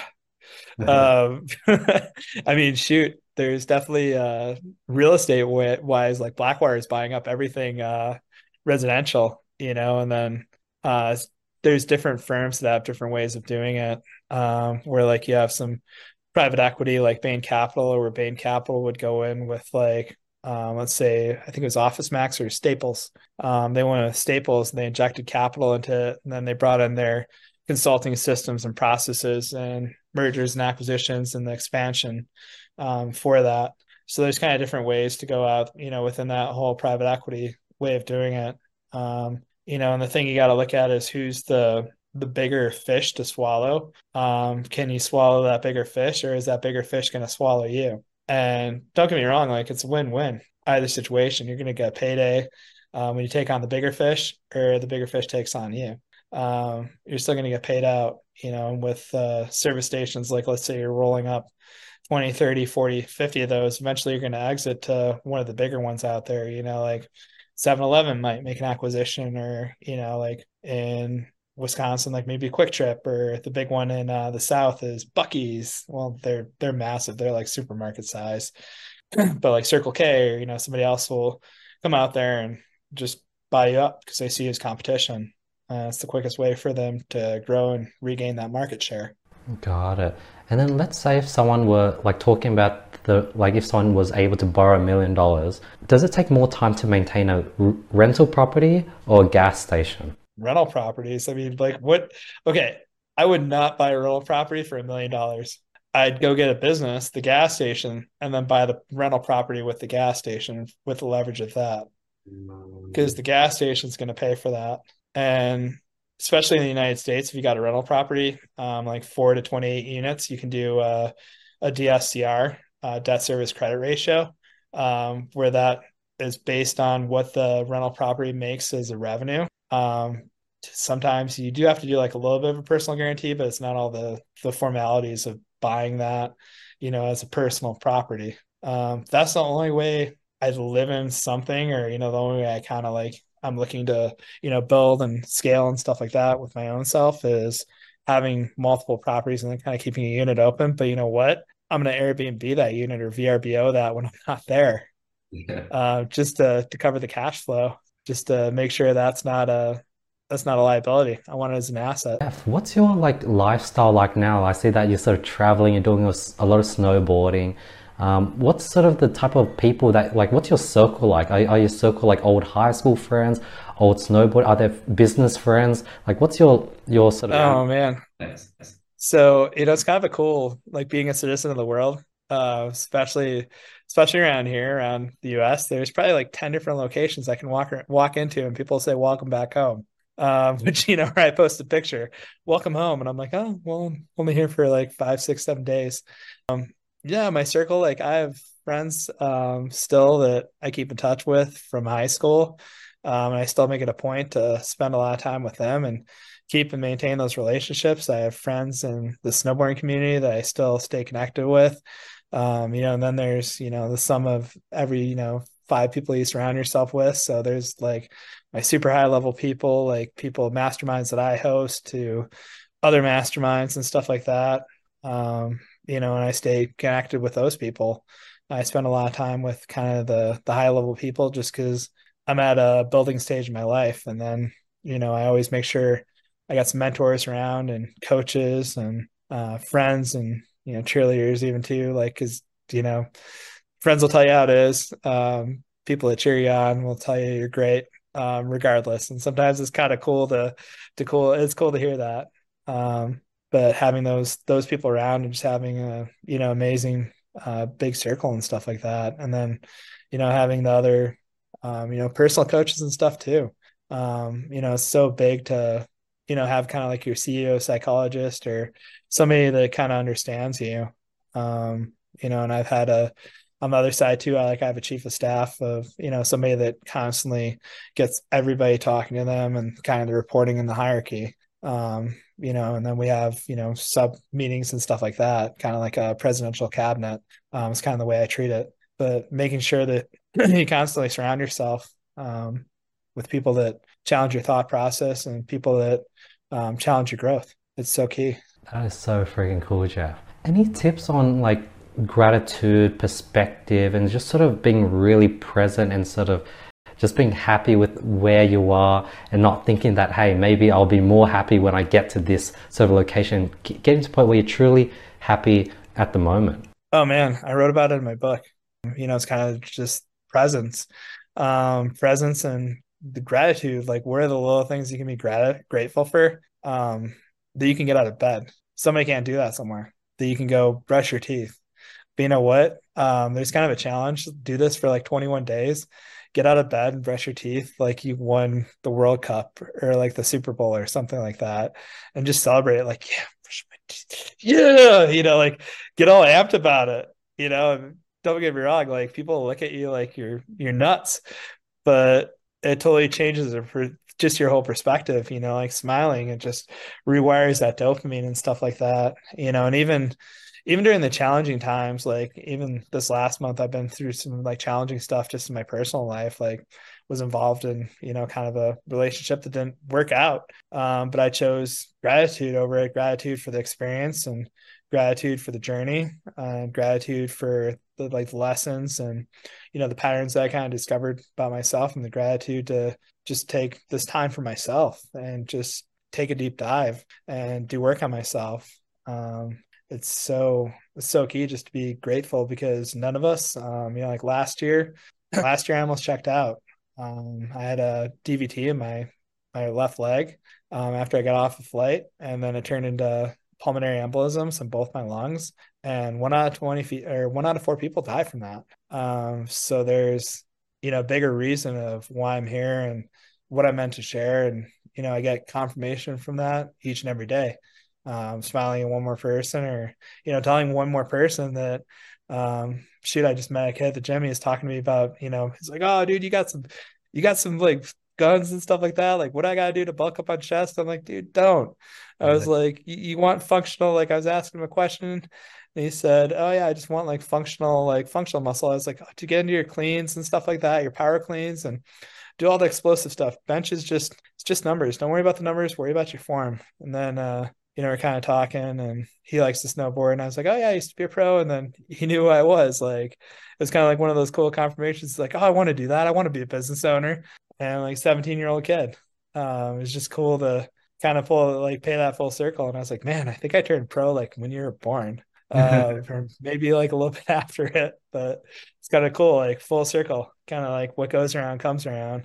Um, you know, or just connecting with all the people that I've connected with in the last week um, just being grateful for that and just being able to share the knowledge and share the story and shift uh, shift people's pentagrams and perception and stuff like that um, just to let them know that um, their dreams are possible and even wrote about that in my last book. Um, you know get awesome uh, where passions meet purpose. Um, it's just helping people find their true north um, going through a lot of the the personal stuff. Um, you got to go through that that personal journey before you can ever start a business because those things will they'll get in the way, you know, and you'll just unravel like a zipper, you know, if you don't have that strong personal side with it too. That's so cool. Like, how do you go about, like, you talked about transmuting, like, how do you go about transmuting anger or exhaustion? Like, I remember I've, I've been sort of really pushing it since the New Year's, and I just had a long weekend recently where it was like Friday night, Saturday night, Sunday night, Monday night, and then I think Tuesday hit, and yesterday I was just exhausted and like I was catching up on emails, catching up on company, sort of reviewing a bunch of Trello cards that I needed to review and things, I was just spotting so many errors within my company and team and I was just frustrated. And, and I was like, tomorrow I'm probably going to feel much better and I feel much better today. But yesterday it did not feel good at all. so when you, when you feel exhausted, you know what that's a sign your body's telling you to do? Rest. Rest or what fills your cup? Um, going on walks, nature, um, yeah, that's probably the biggest thing. Nature.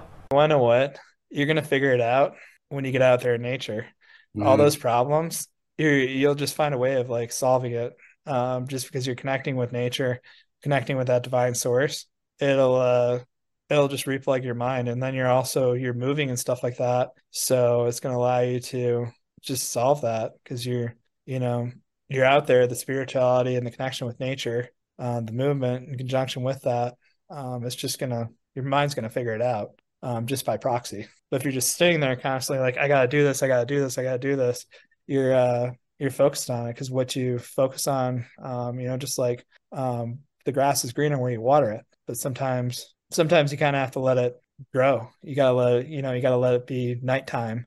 Um, plants can't grow 24 7 a day. They need night cycles as well, too. Um, so your your brain kind of needs that as well. Um, that and screen time is so real with so many of us too. You know, like we're we just need to step away from it.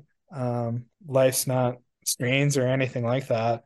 Um, transmuting anger, that's uh, that's just saying, you know, like you got to look at what's making you angry. Um, why is it making you angry? Um, and then you have to say, all right, the why this is making me angry. This is how I feel. Um, this is how I want to feel. You know, and you can kind of say the opposite. I want to feel. I choose to feel this way. I choose to feel happiness. You know, of why. So you kind of dig down to that.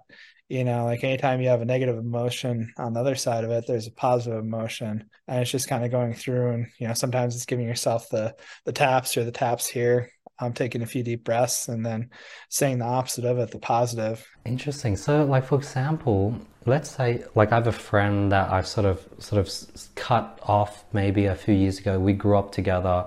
Um, he was like an older brother to me, but then he sort of got to a point where I started doing my own thing.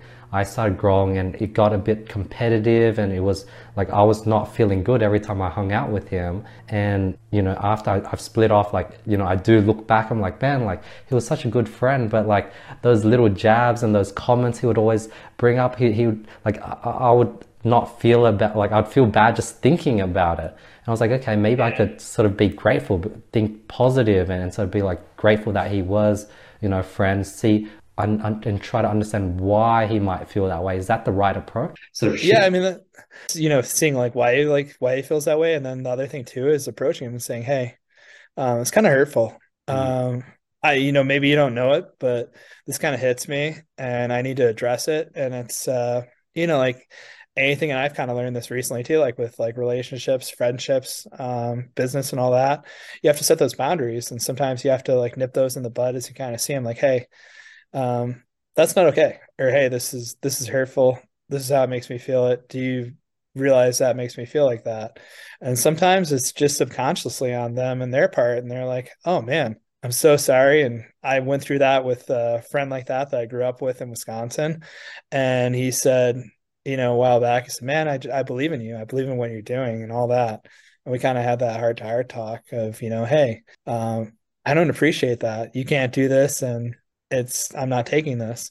Um, the other thing too is a lot of people, you know, they'll compare your chapter seven to their chapter three. Um, you know, in comparisons, the the me, means all me all or be all end all um, to everything. Um, you can't compare anybody's chapter to your chapter or like where you walked into their chapter. Um, it's their chapter, even though we do run this race kind of together. It's a marathon, and we're all in it as individuals and it's our individual journey. We just have people sharing the journey and walking the path along with us.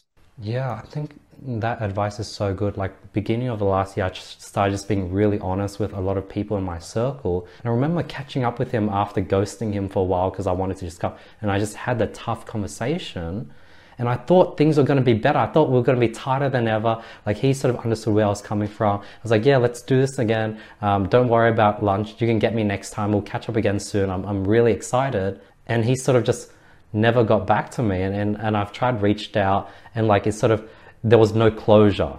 Like it was weird. Like I gave him the tough talk and it's just like we're off and there's zero closure at all. And now I think about it, it's like, man, like that sucks. It, it sucks. And it's life, you know, like sometimes like friendships, relationships, business stuff, like sometimes you won't get closure.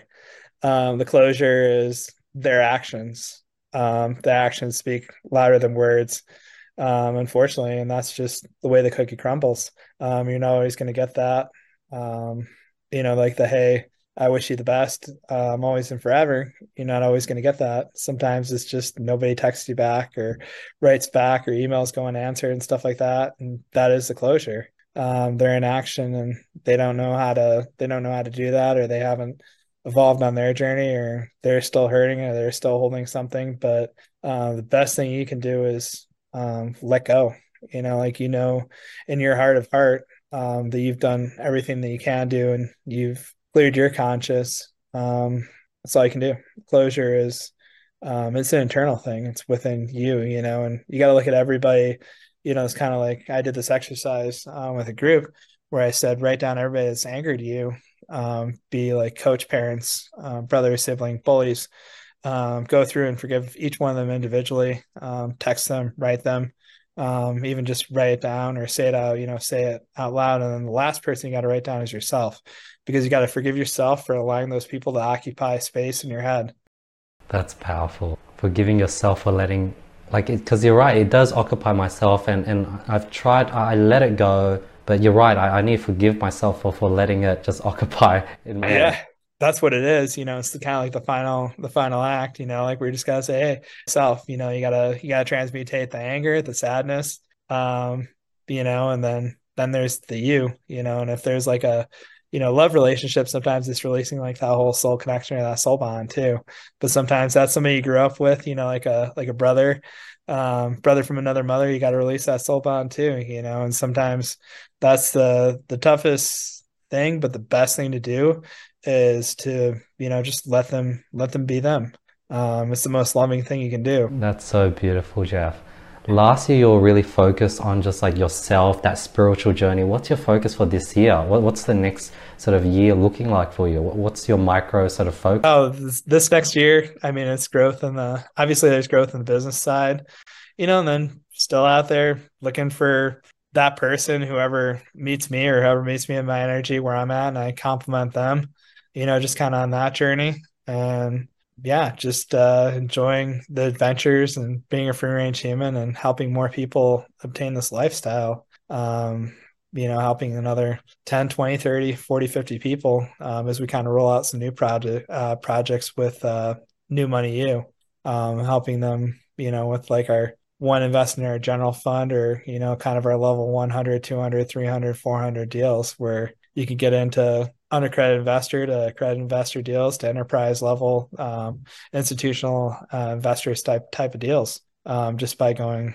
going through that stuff but opening the doors um, and helping more people solve um, the transactional side but also you know helping uh, holding space for uh, the transmutational uh, transformational transmutational side as well too.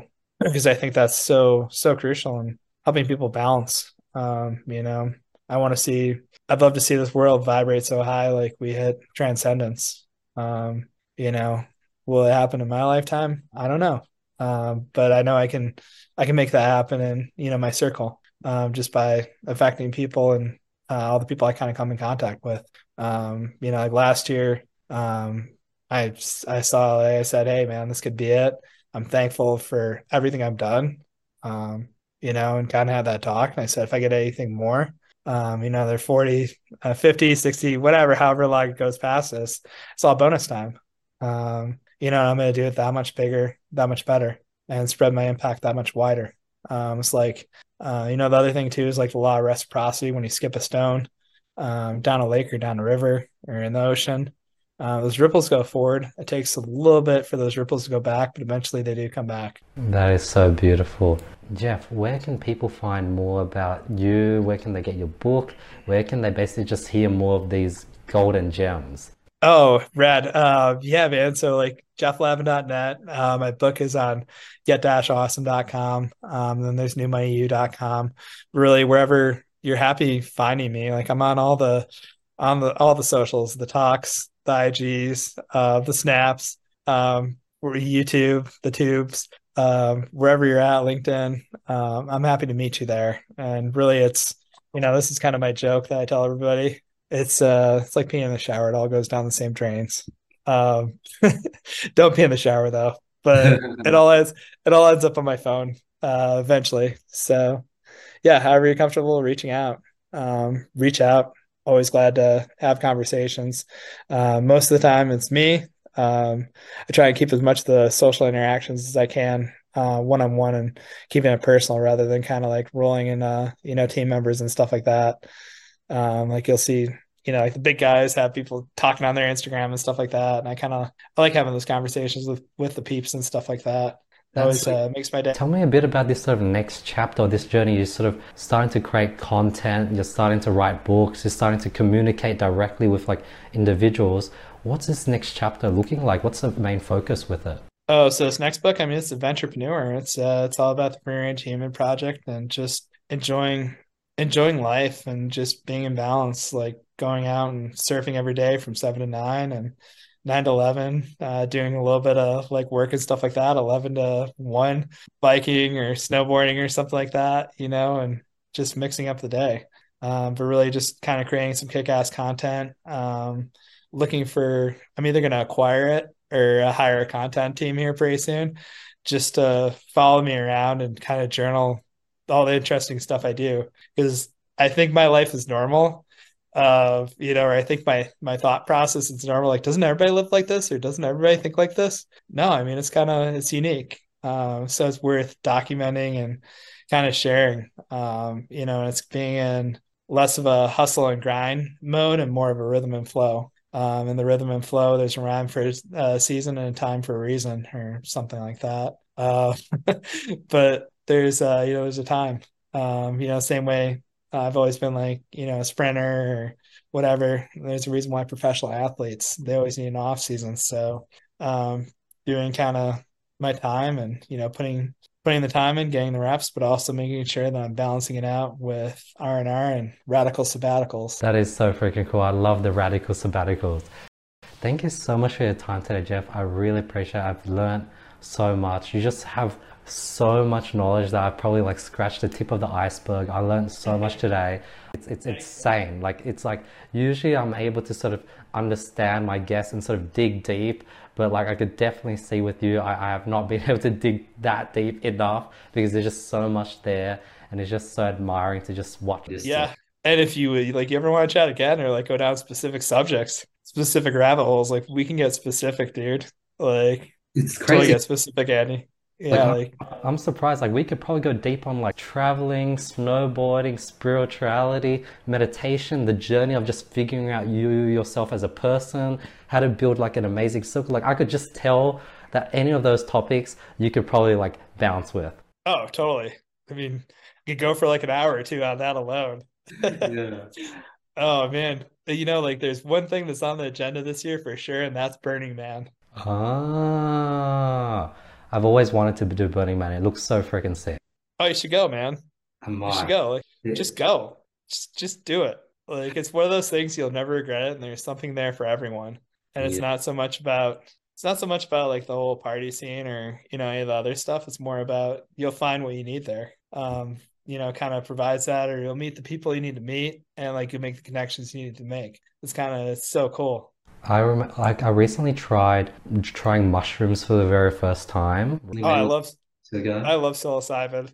And I think I did I forgot the, the, the dosage amount, but it was like the recommended amount to like get a trip. I guess it wasn't too much, too little. It was just the right amount. I can't remember how. It was like two grams or something. I can't remember. Um, but the feeling was like this. I did. I saw a bit of visual sort of movements. It wasn't something that was like. It wasn't my my world felt pretty the same. It felt like I was in control. But I think the feeling I got was this sort of serotonic feel that like everything is going to be okay.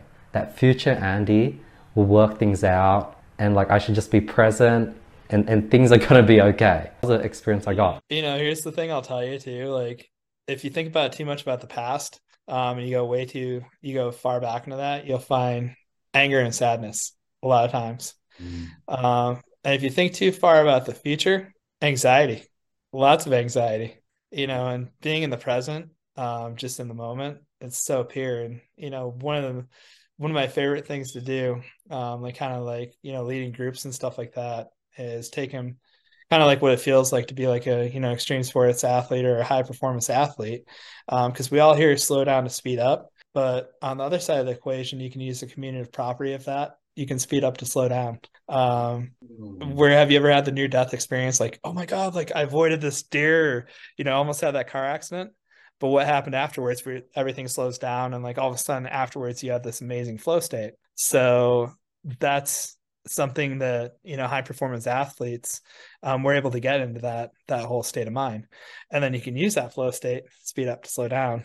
And then you, you know, you're slowing down to speed up um, on the other side of it. So it's kind of a way to trick yourself into it and rapidly put yourself into that state and create flow. Interesting. Like I've been in situations where I've gotten lost in like I got I recently went to New Caledonia. I did this hike and I just got lost in the mountain. Like it was two days, no food, slept on the mountains, shivered, just followed the river home. Freaking had to decline a bunch of waterfalls. So I've been in really tough situations of being lost in the desert. I did this road trip into the middle of Australia. But those tough experience came nowhere as close as I remember I was rushing back to Sydney f- to do a podcast and I was just overtaking cars on this two lane highways. I was sort of out in the desert and there was this one overtake where it was like a two or three carriage truck and I didn't realize. And as I was overtaking it, I was approaching a hill. So I could not see if a car was coming down. And just with pure luck, you know, I was able to overtake, get ahead of it, get to the top of hill, and there was no car incoming. So that was just pure luck that I was able to survive it with those other tough situations. Like I knew my body would be able to take it. Like I could probably go, like it wasn't fun not having food and just hiking for two days straight in, in a jungle and having no directions. But I, I sort of knew that I would be able to figure it out. But in that other situation of driving, like was, it was just pure luck. And if it wasn't, like, I was just lucky. I had no control, and that really like shook me. Yeah, and you know what? What do you get afterwards from it? That like life is not guaranteed. That you know I should start seeing what I the time I have as a bonus. One, no more overtaking cars. So know when when I can overtake cars. Like like that was a big lesson of like not sort of and not rushing because there's a podcast I need to get to back in Sydney. Yeah, yeah, yeah, for sure. I mean, it's yeah, in Austria, like Sydney, you're on Sydney time, man. Like, don't you guys surf out there? Yeah. You know, like just there's really killers here. You get bioluminescence out there. Um, shoot, last time we had bioluminescence in San Diego in 2019 or 20, um, I definitely microdosed and went out and surfed, and it was like every time I touched the wave, it was like Tron. It was like boop, boop, boop, boop, and then I was like, and then as I'm dropping, like paddling up, I'm like, I'm dropping down. I'm like, I'm riding this amazing cloud of thunder and lightning, and this is so cool. But I'm like so hyped, you know, like um, mushrooms, like especially lion's mane and stuff like that. Um, you know, like that's less of a psilocybin based mushroom, but it's more of a functional mushroom. Um, there's actually experiments of that uh, replacing caffeine because it's more of a di- it's caffeine's a dilator, uh, vasodilator. So people have AFib and stuff like that. Um, it causes other issues, but you can get the same focus power from you know mushrooms and even like microdosing in sense too. Um, functional microdosing gives you like a lot of like hype and a lot of power and a lot of like focus and you're in the zone and you kind of get put in a flow state pretty quick too. You know, when you're talking about the past, present, how like future gives you anxiety, past gives you sadness and anger, and present is sort of that nice sweet spot. And thinking back to that mushroom experience, the difference between me being present now versus me pre- being present when I was tripping was that I really trusted myself. Like I knew that Andy present was gonna figure things out, and whereas me now sober, I when I am being present, I still do get a bit of doubt that okay maybe current Andy is doing something and it's not going to work out. Um, that's yeah the, the trips have taught me how to really believe in myself. Yeah, believe in yourself, and you want to get into like even crazier, powerful equation. Um, time's a concept that we created. Um, past, present, and future. Um, when you really get into like DMT or you know LSD is going to give you more visuals. I'll never look at Venetian blinds the same. um, but you know, like ayahuasca, um, some of the other like DMT and some of the other more powerful ones, you'll realize that time's a concept, past, past, past, present, future. Um, you know, in a 5D situation, um, they really don't exist. Um, it's just now, and it's like it's I don't know how to explain it, but it's one of those things you get in a you know 5D journey, um, where you kind of take a out of body experience from it, and there's uh there's space holders on uh, ceremonial people that do it kind of all over the world. Um, it's one of the coolest things you could probably ever do, um, like ayahuasca journey or you know some of the other ones too. Um, my uh, one of my friends is doing uh he just went through a divorce and he's like, yeah, I'm doing uh you know kind of ayahuasca journey and then we're gonna do like or no, he said psilocybin and then like a little bit of MDMA, um, just to raise the serotonin up and stuff like that too. Um, that's another you know, like it's one you don't want to abuse, but it's one that you can really um, bring yourself back up around there too. um, especially if after you do like psilocybin and stuff like that. And it's great to have you know your proper space holders and stuff like that. Don't get me wrong, like I do, I do some sneaky retreats like that that I don't tell people. You know, like in the circle, the super circle of people that I know that want to have like a plant based medicine um, retreat and stuff like that. We kind of do those and put those together um, and like rent an Airbnb and you know have our space holders and stuff like that and bring them in um, just to kind of have a cool journey. Um, it's a internal journey, but also you have a you know external with like everybody you're kind of around and stuff like that. And it's uh, all high vibing, um, kind of like a mini mini mastermind Burning Man, I guess. It's super fun though, but you always you leave those things just refreshed um, and reset. Um, much you know like doing those things like once a year is a good time for a reset. Like we all kind of need to reset and just, you know, like you turn your phone off and reset your phone. Um, you reset your computer. Um, you kind of have to reset your brain and stuff like that too sometimes. The moment when you brought up that 5D experience, the, thing that flashed into my brain was like, my, like my whole future. It just like literally just flashed as you mentioned that. It's like, whoa, like everything in the future sort of may or may not be already laid out. And it's like, like I can't really control what's going to happen. All I can be is just present and just appreciate what's happening because it's all going to go the way it's laid out. So it's like it's not like I can't do something drastic to change my destiny. All I can do is just be like a present sort of be present in my vessel and sort of really go along with this journey that my body is going to take me to and, and not be worried about the future. It's like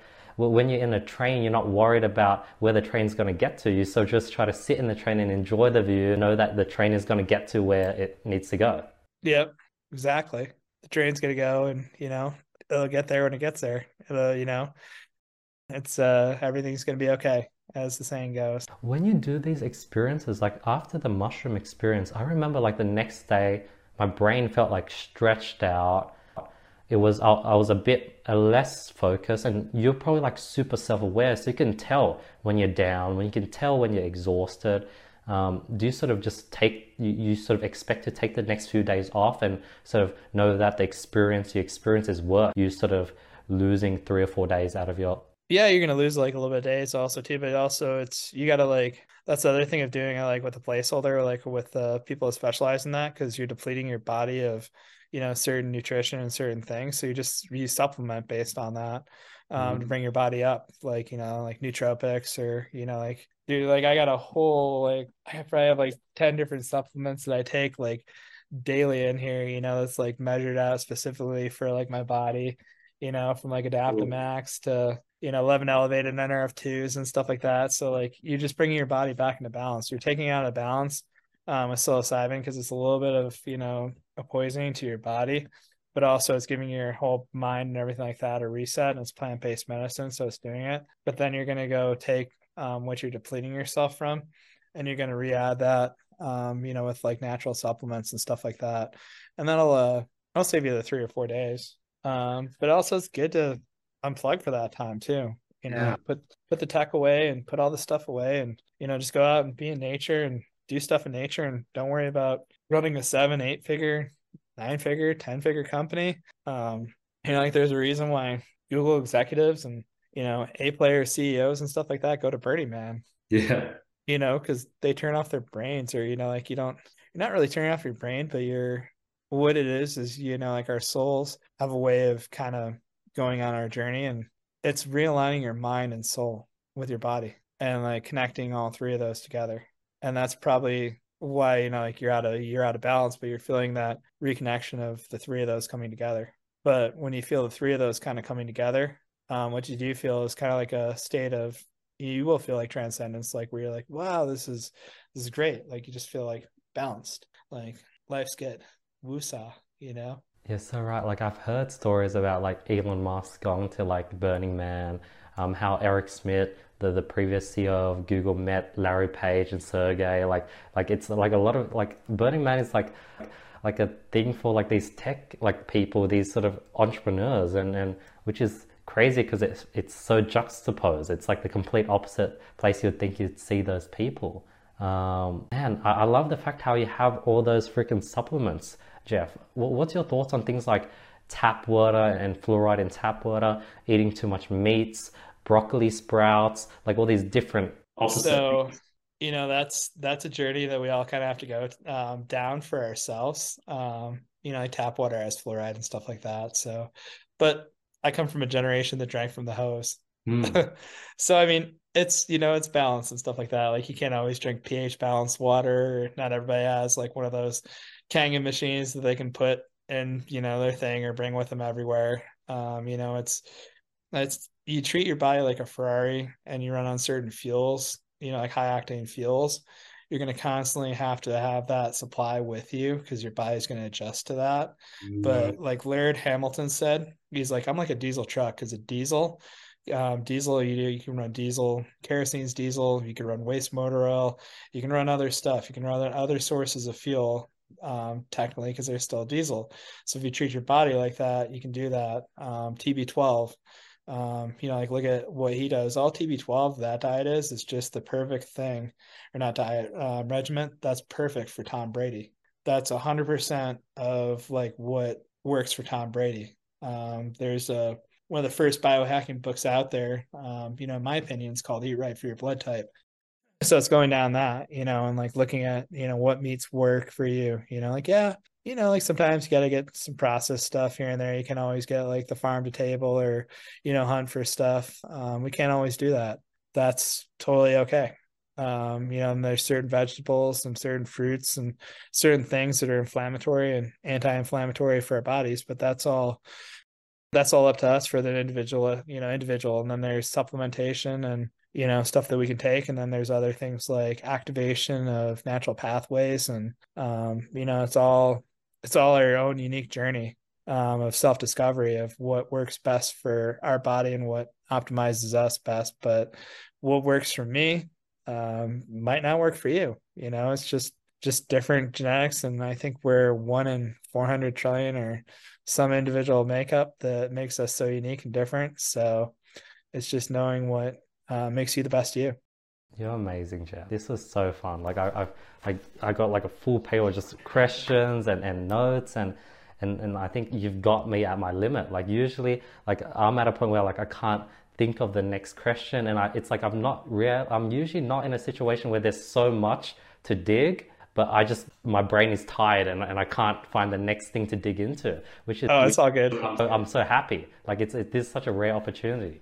Yeah. Oh, I'm stoked to hear that, man that's what's all about. I mean, that that's why I'm here, you know, make people happy and, you know, um, just shift, um, shift stuff and um, shift the, the pentagram and stuff like that and make the world a better place. If it's got to be one, you know, one on one like we're doing here. My sole purpose is uh, connecting, uh, connecting, uh, connecting one on one, connecting uh, audiences and stuff like that, speaking on stages and connecting uh, with information and connecting with others. It Just comes naturally, and it's um, why why I'm on this uh, this rock going around this uh you know the bright shiny star. Thank you so much Jeff. I'm so excited. Like the clips like i'm so excited for my tips to just team to just chop it up and because we do so many freaking topics there's gonna be so many shorts. Yeah let's go heck yeah.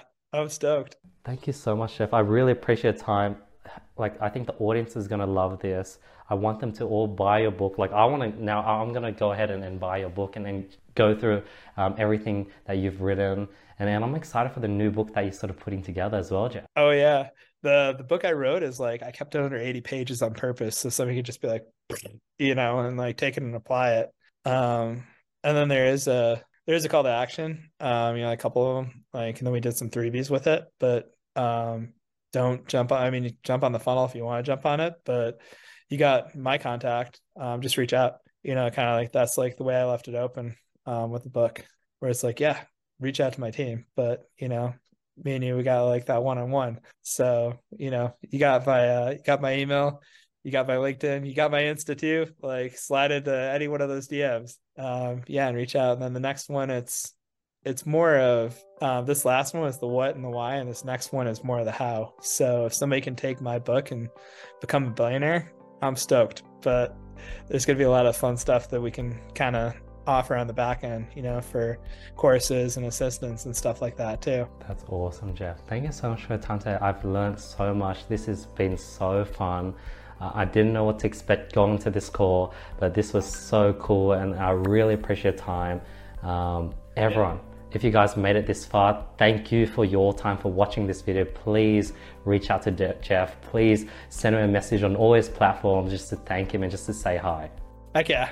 Yeah, thanks so much, Andy. I appreciate you, man. And uh, yeah, thanks everyone for uh, watching. If you've made it this far, if you guys made it this far, thank you so much for your time. I really, really appreciate it. Please drop a review on Apple and Spotify. I've been going through all the reviews. I'd love to get your feedback. Um, and if you guys have any questions at all, hit me on Instagram, message me at Andy Kumar. I'd love to say hi. And yeah, I'll see you guys next week with another episode of the podcast. Rad.